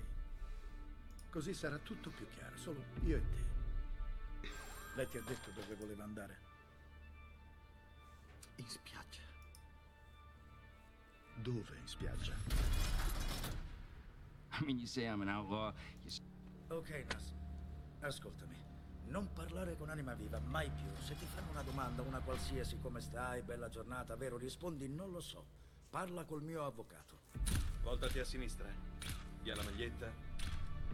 Tu devi capire che quello che mi dici è molto importante. Cerca di ricordare. Posso aiutarti, ma tu devi aiutare me. A quanto pare l'ho uccisa, questo lo so. Già, a quanto pare. Ma non è così semplice, vero? Se sono fuori strada, dimmelo avanti. Ti avevo detto di non parlare con nessuno.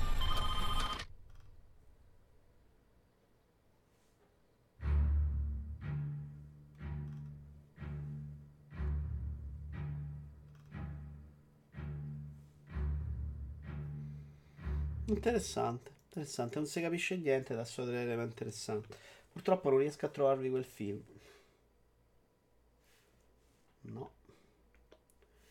Eh, è una citazione a Gomorra o comunque tutti quei luoghi comuni sui camorristi in carcere. Ah, ok.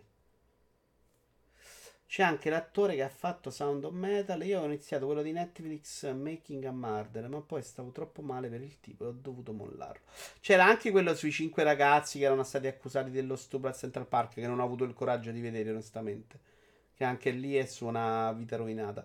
Però ce n'era uno su questo avvocato, un po' strano mentalmente, che, che viene assunto da uno studio legale grosso e che mette in luce un po' i problemi della giustizia americana. E che tra l'altro nella sua testa aveva anche pensato a come riscrivere la giustizia americana. Eh, l'attore è famoso, è con. Eh, non me lo ricordo, ragazzi. Non vi posso aiutare. Peccato perché era molto bello. Però mi avete messo in cervello questa roba degli spoiler. Ci vostri. Taormina. No, Taormina non ha nessun dubbio sulla giustizia. C'è Omar Little di The Wire, già il capolavoro. No, no, no, ma su Netflix.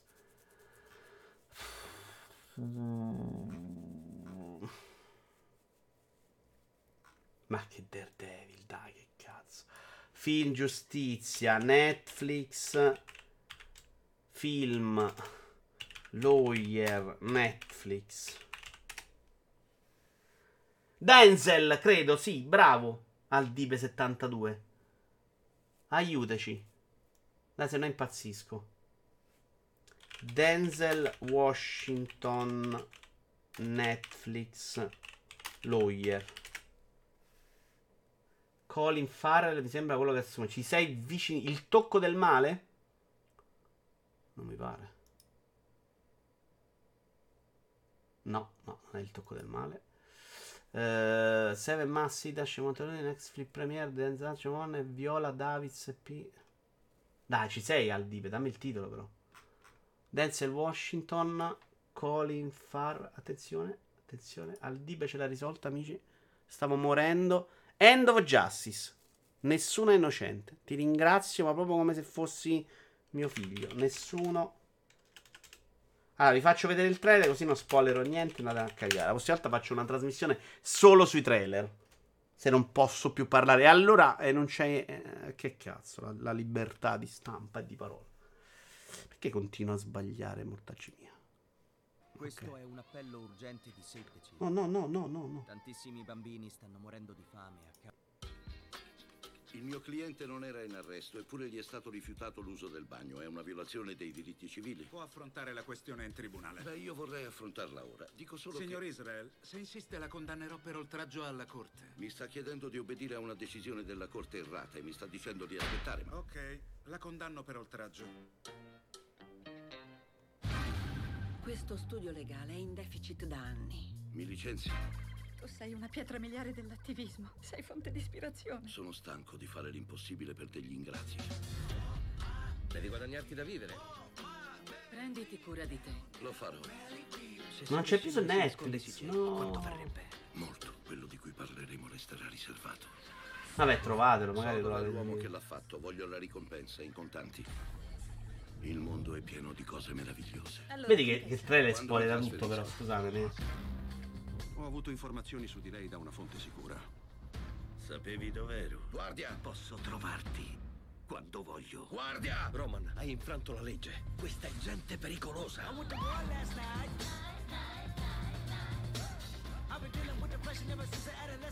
Non puoi andartene così. Io non me ne vado. Ok, tra l'altro la cosa che ho detto prima era chiaramente una cazzata, ho ricordato adesso il finale. Siamo migliori cosa Sì, i trailer spoiler romani il 90% dei film di solito li guardo fino a metà. Eh, ho capito, però qua si parla un po' di commentare l'argomento del film, mi sembra proprio inevitabile. eh. E vaffanculo Gianluca. Ok. Eh, ci sta, insomma, non è vero che poi ho rovinato il film. Cioè, secondo me quello è importante.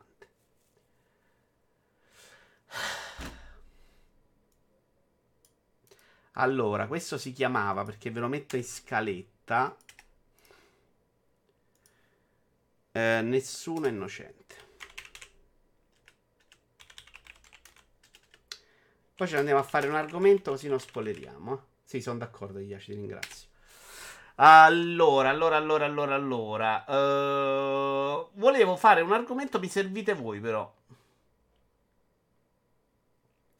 Perché non ci ho capito niente. Disney potrebbe combattere la pirateria usando la blockchain.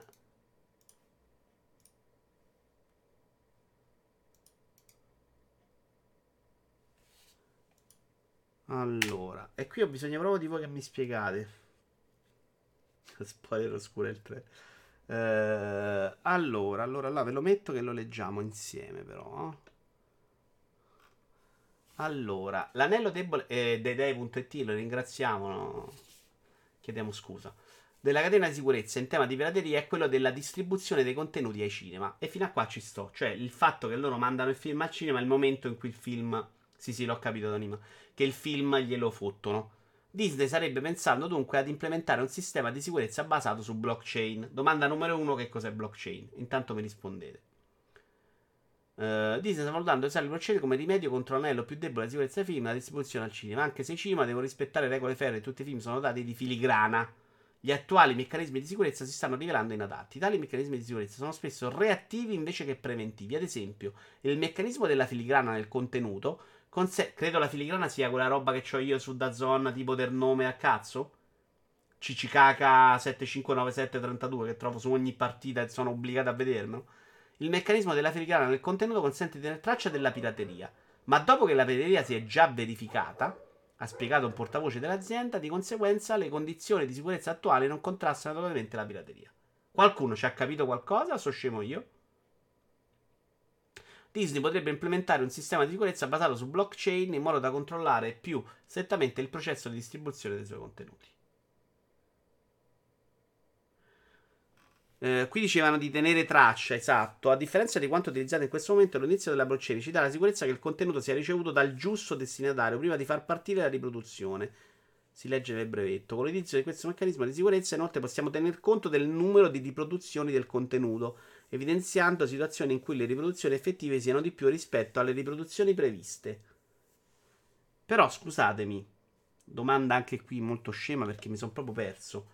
Ma no, quello che noi troviamo spesso, diciamo per metodi traversi, non è la roba del cinema, è una roba de merda col tizio con la telecamera.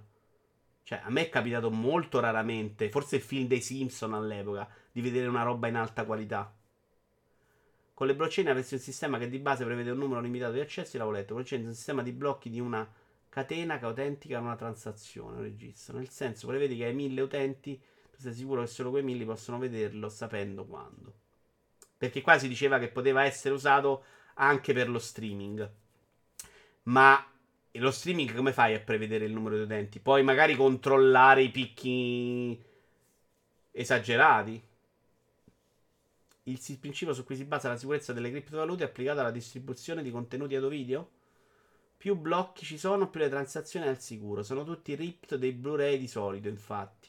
Ma quello dopo, Monaco, cioè quando esce il Blu-ray, prima tu trovi la, la schifezza del cinema, ma non il film che è andato al cinema. Loro parlano della catena in, che è più debole di quella in cui mandano ai cinema. Cioè, praticamente, da come ho letto questo articolo, la loro debolezza sarebbe il filmato che mandano al cinema, che ovviamente oggi lo manderanno digitale e non più sulle bobine, ma è un sistema stupido perché comunque puoi fare cattura schermata e il video che la blockchain non vede. Però ci sono dei sistemi per proteggere il cartoon a schermo Google, eh? Per esempio, SkyGo non puoi fare cattura a schermo, mai nella vita te lo blocca. Lo prevedi perché ogni volta che accedi stacchi un ticket e da lì conta. Sì, ma ci sono delle copie che escono per la stampa e che qualcuno si fotte e le mette in rete.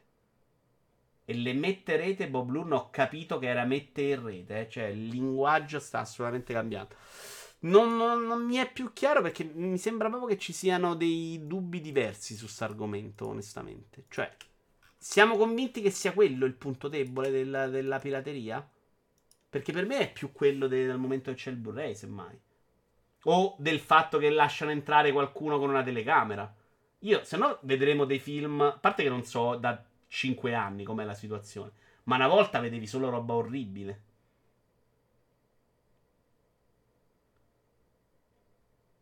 Il problema è che il film oggi è in digitale, ergo prima della pandemia erano anche operatori delle sale a trafugare il file e metterlo online con la pennetta. Prendi gli NFT, usano le blockchain, ma comunque le opere le puoi contraffare.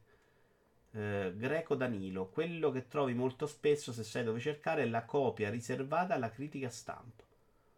Greco Danilo, evidentemente nella mia vita non, non ho mai saputo dove cercare. Perché anche nel momento apice in cui i film li andavo a cercare non ho mai trovato quella roba di qualità. Evidentemente ci sono delle altre robe. Le blockchain risolvono solo in caso di contenuti presenti solo in streaming, dice Opez.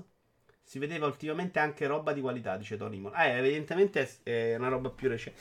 Devo dire che ho più scaricato serie TV che film. Ma all'epoca per me non, non era mai trovare sta roba incredibile.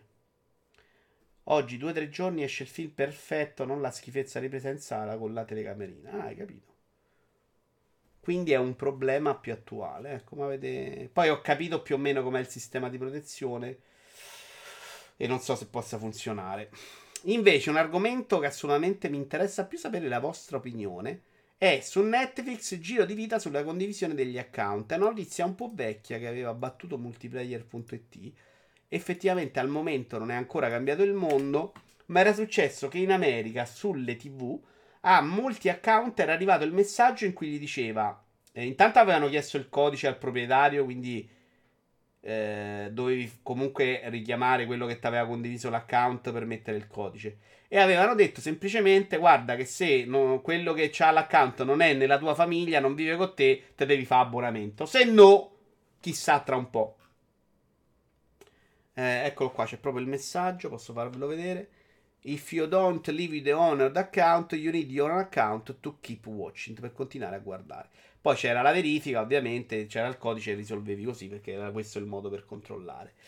E l'argomento che mi interessava era chiedervi se secondo voi questa roba delle condivisioni degli account è una roba che, eh, che gioca a loro favore perché permette comunque di molti di interessarsi che altrimenti non lo farebbero o se è una roba secondo voi in futuro destinata a morire. Questo vale anche per le console, eh? cioè io per esempio questa roba la faccio in un paio di casi, non voglio dire quali qui in diretta, ma in un paio di casi ne faccio uso. In una mi è utile, il giusto, e spendo molto meno di quanto dovrei. In una, onestamente, ho pochissimi vantaggi, ma la faccio più per l'altra persona. Però per alcuni mesi ho anche avuto dei vantaggi anch'io. Eh. Perché ti nutrivi dalle stesse fonti di Pianesani. 160p con mezzo schermo tagliato da una poltrona. Esattamente, Albi, sì. Ma non credevo neanche che ne esistessero di migliori, lo sto scoprendo oggi. La condivisione dell'account non era corretto, ma è studiato apposta per buttarti dentro e poi tenerti, dato che non lo smetterà mai, è come una droga. Però Boblon non è verissimo, perché tu comunque rimani dentro ma paghi tanto meno. Ciao Tapparella, secondo te Cristiano Ronaldo ha fatto bene al calcio italiano? Beh, a livello di interesse sì, perché no?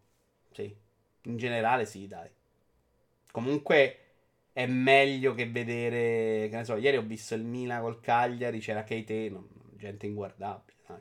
Cioè, comunque è un giocatore importante e bello per un movimento calcio. Poi, onestamente, è un po' troppo isolato, eh. Ma sai cosa?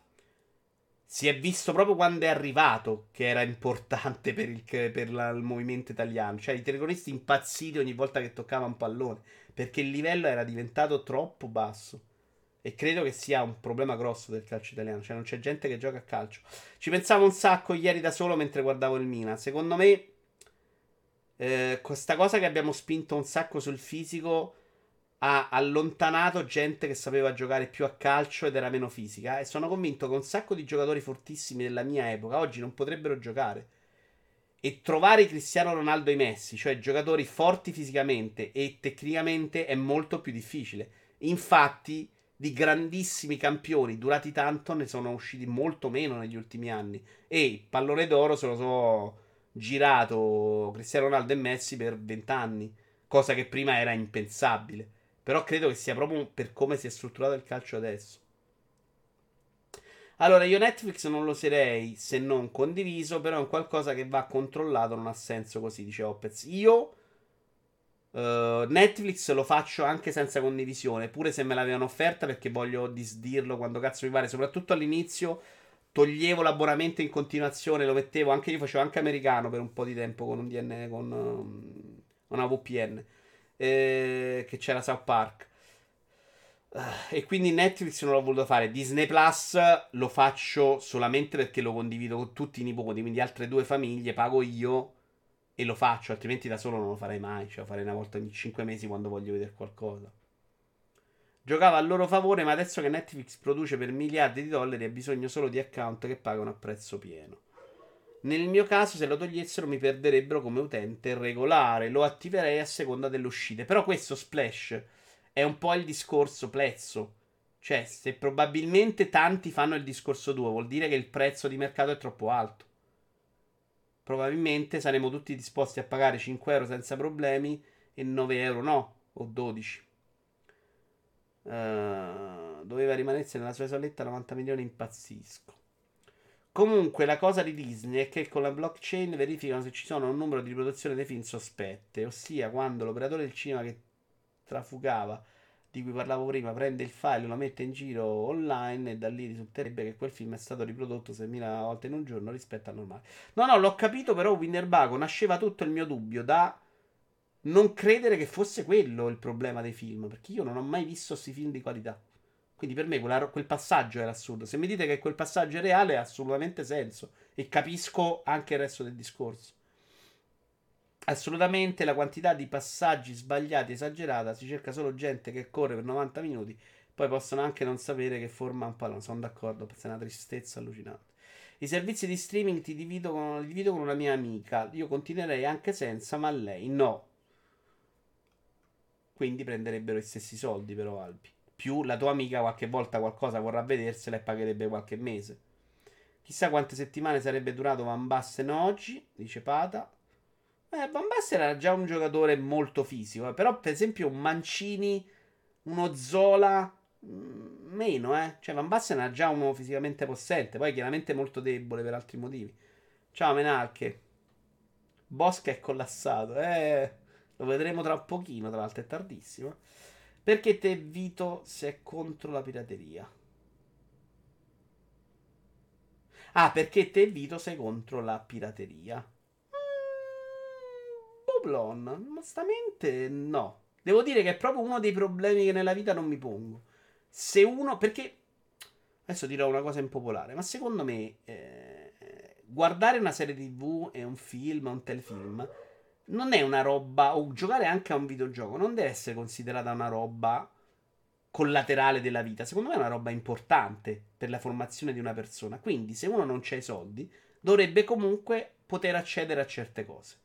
Piuttosto che costringerlo a vedere Barbara D'Urso. Quindi, secondo me, in futuro dovremmo lavorare su questo. Cioè, esattamente come un, l'arte deve essere aperta a tutti, anche quella roba là. Poi io che ho i soldi e non pago, sono un coglione. Questa è la mia idea della pirateria. Se io che ho i soldi posso permettermelo, vado a piratare per forza perché Sky ve la offrono a 5 euro al mese, allora inculo tutti Sky, vaffanculo, sono uno stronzo e la mia opinione è che chi lo fa è un deficiente. Se uno pirata e non c'ha i soldi, per me non... Io, mora... io moralmente non lo condanno. Per me è una roba più essenziale di quanto si pensi. Mettiamola così. Sono convinto che se su Netflix paghi l'account da 4 puoi essere anche ai quattro angoli del mondo, andrà sempre bene, dice Greco Danilo. In realtà no, sulla carta, però capisco quello che vuoi dire. Sulla carta Netflix è un account famiglia, che è un'altra roba. È un, un favore a chi ha quattro persone in famiglia e gli permette di vedere quattro cose, cosa che per esempio Sky non ti permette da fare. Loro lo fanno per non crearti un disagio e, e ovviamente noi ce ne approfittiamo. Però no. Perché è sbagliato e punto, no? Dice Marco, scusami ma non so di cosa ti riferisci. Ti saluto Vito, ciao Super Dipi. Uh, di Love Death Europa ti lascio con un consiglio serio, misto giochi, misto dare, sarebbe The Universe, fatto da uno degli autori. Ma l'ho visto, eh? Ho visto sia la prima che la seconda stagione già. Non ne parliamo oggi, ne parleremo la prossima volta, ma l'ho visto. Cioè, abbiamo 4 minuti, quindi non faccio in tempo oggi. Formule come Prime Student vanno verso quello che dici. Ecco, non la conosco Opez, ma secondo me bisogna andare in quella direzione, punto. Esattamente come i libri, eh.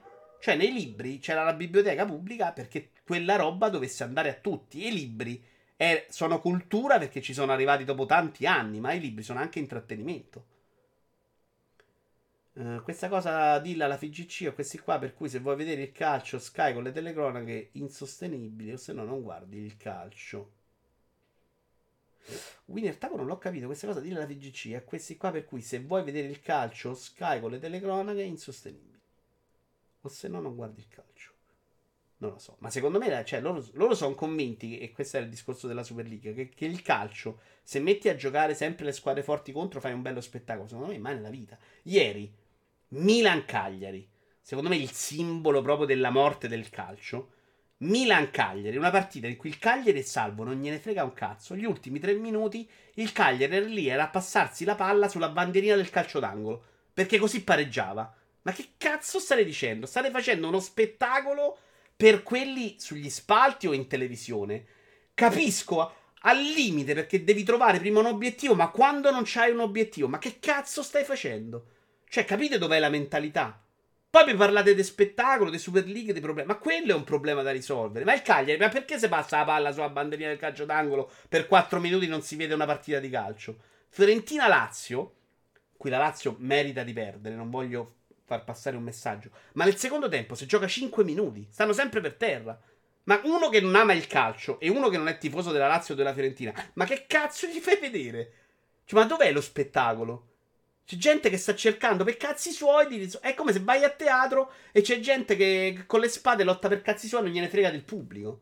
Cioè, questa è la follia. Il pubblico, nei, nei, in chi fa calcio, è una roba che, che se esiste o non esiste non è importante. Però poi il problema è la Super League. Non possono bloccare gli account all'interno della famiglia, ovvero del router. Mi sembra che Team Vision funzioni così. Esatto, sarebbe da fare una statistica, ma probabilmente se facessero una polizia di account come il mio non uscirebbero male dal punto di vista economico, anche a livello di immagine probabilmente Albi. Mi riferivo alla pirateria che è sbagliata sempre. No, io non sono d'accordo su sempre sbagliato. Secondo me è sbagliata se c'hai i soldi. A me di più dare 90 euro l'anno a quei buffoni della Rai, sinceramente. Beh, ma lì è diverso, Monaco. Lì devi considerarla una tassa. Cioè, secondo me si vive susseguivo della Rai. Cioè, non paghi la Rai, paghi una tassa che va alla Rai. Dimmi invece cosa pensi del tuo CT della nazionale che mette like al posto di un calciatore e dice la Juve ruba. Ti senti rappresentato a dove? Sì, abbastanza. Soprattutto perché a Mancini gli voglio bene come un figlio. Poi bisogna vedere chi ha messo like, perché, dove, come, quanto. Tra l'altro penso che lo... credo che lo pensi Mancini, eh. Cioè, Cini ha vissuto in un calcio in cui secondo me ha rosicato un botto. Ma lo pensavano un sacco di gente anche che sono andati a Torino, tipo il tuo amico Cannavaro. Cannavaro ha detto delle cose orribili sulla Juventus prima di andarci. O Capello. Capello parlava di non toccare una roba della Juve. Il vice direttore di Rai Sport li merita tutti i soldi dei contribuenti. Ecco, secondo me è molto. Beh, grave anche. Like, però è un po' una roba troppo trasversale. Quello che diceva Reale, però, è me è grave, secondo me, perché deve rappresentare anche lo Juventino. Ci sta. Tra l'altro, il discorso sulla partita di ieri è proprio complicato perché ha sbagliato tutto e tutto non vuol dire tutto a favore della Juve, anzi. Però poi mi chiedevo se la, la, decisione finale è quella che comunque salva la Juventus, contano le altre? Non lo so. Cioè, alla fine, se sbagli tutto da tutte le parti, anche contro la Juve, ma poi la decisione importante è quella... Che non lo so lì se poteva intervenire il VAR, però. Però è una decisione che se la guardi sembra bruttissima e che è quella che comunque dai tre punti alla Juve chiaramente crea la polemica, mettiamola così. Poi io sono convinto che non è quella la partita in cui si può dire che la Juve ruba, cioè mai nella vita, perché giocare in 10 in quel modo onestamente è abbastanza ridicolo. Poi c'era anche il rigore quello annullato, quella rovesciata che pure lì, insomma, molto discutibile. Io l'avevo visto anche in diretta, insomma, però è, è, c'era chiaramente una, un arbitro impreparato, ha sbagliato tutto. Cioè, se non interviene il bar fa 100 decisioni allucinanti. Accocciamo le partite a 30 minuti col tempo, così gli viene il pepe al culo quando giocano e magari non si lancia a terra ogni 3 minuti. No, Pata, quello puoi farlo solo col tempo effettivo. Cioè, eliminare la possibilità che il perdere tempo abbia un significato. Cioè, ma è molto semplice sta cosa. Ma infatti non la fanno perché lo sanno. È evidente sta cosa. Pata. Se metti 30 minuti ne giocano 8 invece che 20. Questa cosa che hai detto del Cagliari l'ho pensata anch'io ieri. C'è una logica diversa in una squadra che è già salva e gioca per il pareggio. È quasi l'antisport per chi guarda. Loro giocavano per fare bella figura, Menalche. Ma è una roba che se stai. Sei parte di un prodotto spettacolo. Eh, non, non c'è nessun senso. Ma anche Ranieri che gioca Sampdoria a Roma e mette Quagliarella e, la, e Candreva in panchina perché così si, si tiene sotto per risultato. Non ha nessun senso. Sei salvo. Fai vedere ai tuoi tifosi un po' di calcio. Poi magari perdi. Però eh, sta roba non ne usciamo. Poi ci vengono e non parlano più. Che sa perché? Non so di cosa stai parlando, Idi. Hai visto la cerimonia d'entrata nell'Hall of Fame di Kobe Bryant? No. Zanna. Passerebbe il tempo effettivo, sì, sono d'accordo. Menarche, leggendo i giornali Twitter dei super tifosi, pare che sia stato un arbitraggio a senso unico. È falso, è assolutamente falso. La partita l'ho vista tutta, è stato un arbitraggio terribile da tutte le parti. Però la decisione finale è quella che dà tre punti alla Juve. Quindi capisco anche le polemiche, onestamente. Cioè, mi piacerebbe vedere anche l'opposto in un momento così decisivo. Cioè, la decisione finale ieri contro la Juve, voi Juventini stareste a rompere il cazzo allo stesso modo. A voi vi piace un sacco fare quelli che non parlano d'arbitri. Però se succede la stessa cosa, a parte invertite, cioè 100 decisioni contro anche l'Inter, ma poi la decisione finale dà la vittoria all'Inter che, che butta fuori la Juve dalla Champions, non lo so.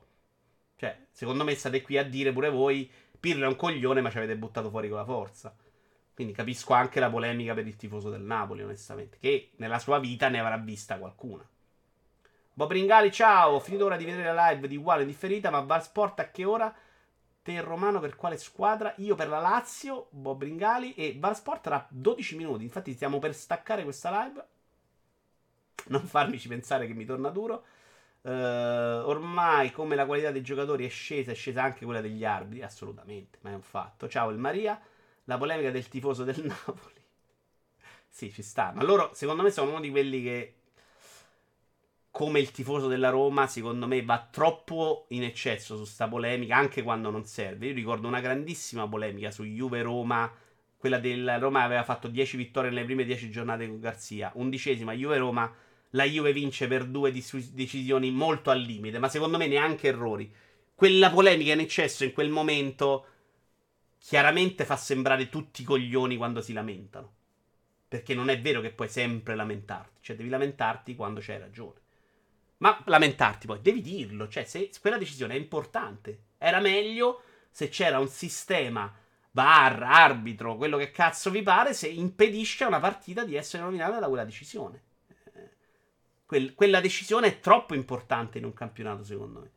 Potrebbero semplicemente mettere gli 8 secondi del basket dentro l'area nel calcio, non ci si può arroccare più di X, cosa che succede in Liga con l'Atletico che fa due gol e rimonta il Levante perché in Spagna si gioca 90 minuti con la difesa aperta. Winner Tago. Secondo me, Winner Bago, secondo me devono decidere se vogliono fare uno spettacolo per il pubblico e venderlo o se vogliono giocare per cazzi loro. Se vogliono giocare per cazzi loro possono fare quello che vogliono, altrimenti devi cambiare le regole, ma di brutto per, per migliorare il calcio. Tra cui togliere questa idea del, del pressing asfissiante e dei retropassaggi. L'ultimo anno abbiamo visto 700 miliardi di retropassaggi. È brutto nel calcio che la gente non va avanti. Ma perché Patrick la passa al portiere e non la passa davanti? Perché è una sega. Perché Patrick non può giocare a calcio in Serie A. Ma Patrick non avrebbe giocato nel ceccano di mio padre in eccellenza, ve lo giuro. Non ho visto in eccellenza un giocatore come Patrick. E, però non sono capaci, il retropassaggio a portiere lo facevo anch'io da ragazzino se non sei capace. Hai ragione Vito, sempre collegandosi a Copribaio, sua moglie ha detto a volte gli chiedevo perché non ti riposi un po' e ti prendi qualche partita di riposo e lui rispondeva ai tifosi che hanno risparmiato soldi per vedermi, loro si aspettano di vedermi in campo e dare il 100%. Certo. Ma il, il basket, il basket tra l'altro ha due momenti Zanna, playoff e regular season. Nei playoff diventa molto più una roba giustamente agonistica ma la regular season è una roba fatta per divertire la gente. E, e l'azione anche è fatta per fare il rally hop. Non si fa perché vuoi fare canestro. Scusate se l'ho pronunciato male. Si fa perché vuoi far godere il pubblico. Quella roba nel calcio non esiste perché nel calcio si gioca solo per vincere. Quindi il Cagliari, nell'ultima partita di campionato, penultima di campionato, già salvo, cerca di mettersi 4 minuti sulla bandierina a passarsi la palla. Questa roba in America ti fischiano. sei in ritardo, devi andare a dire le tue bestialità sulle materassi con l'altra. In realtà Idi, ragazzi, mi dice cose. Be- a parte una discussione che abbiamo avuto su Calciopoli, poi è abbastanza rientrata. Mi parla benissimo di me che parlo di calcio. Quanto, quando scriverò il libro, il vero Idi, lui scriverà il vero Vito Iuvara con io che scrivo cose orribili. Io vi scriverò un libro, il vero Idi, con lui che scrive solo cose meravigliose su di me, messe da parte, reali, in cui verrà completamente sputtanato. Secondo me possiamo sputtanarci assolutamente a vicenda. Allora, noi ci vediamo alle 22.30 su Vasport, amici miei. Però nel frattempo vi porto da Doc Manhattan a portare un saluto. Salutateci anche Omo Ragno, che è là sicuramente. E però alle 22.30 su Vasport, eh. Vasport che c'è tanto da parlare perché c'è pure il derby, porca troia. Ho pure perso un derby nel mese. Ho sbagliato a scriverlo, che te pareva? Un attimo, un attimo, non ve ne andate, non ve ne andate. Doc Man Attan Antro. Dai, l'ho indovinato, sì. Ciao belli, comunque sono anche arrivato al sesto bioma di The Return, potrei portarvelo. Mercoledì, speravo di giocare prima, ci tengo. Cercare di venire e ci tengo quanto lo show indie, porca troia, eh. Show indie, adesso dopo le tre ne ci ripenso, ma al momento mi avete fatto incazzare ultimo. Speravo di giocare prima, grande puntata, grande cacchiera per due ore, mi raccomando. Ciao belli, a fra pochissimo da Buzzport. Ciao ciao ciao ciao ciao.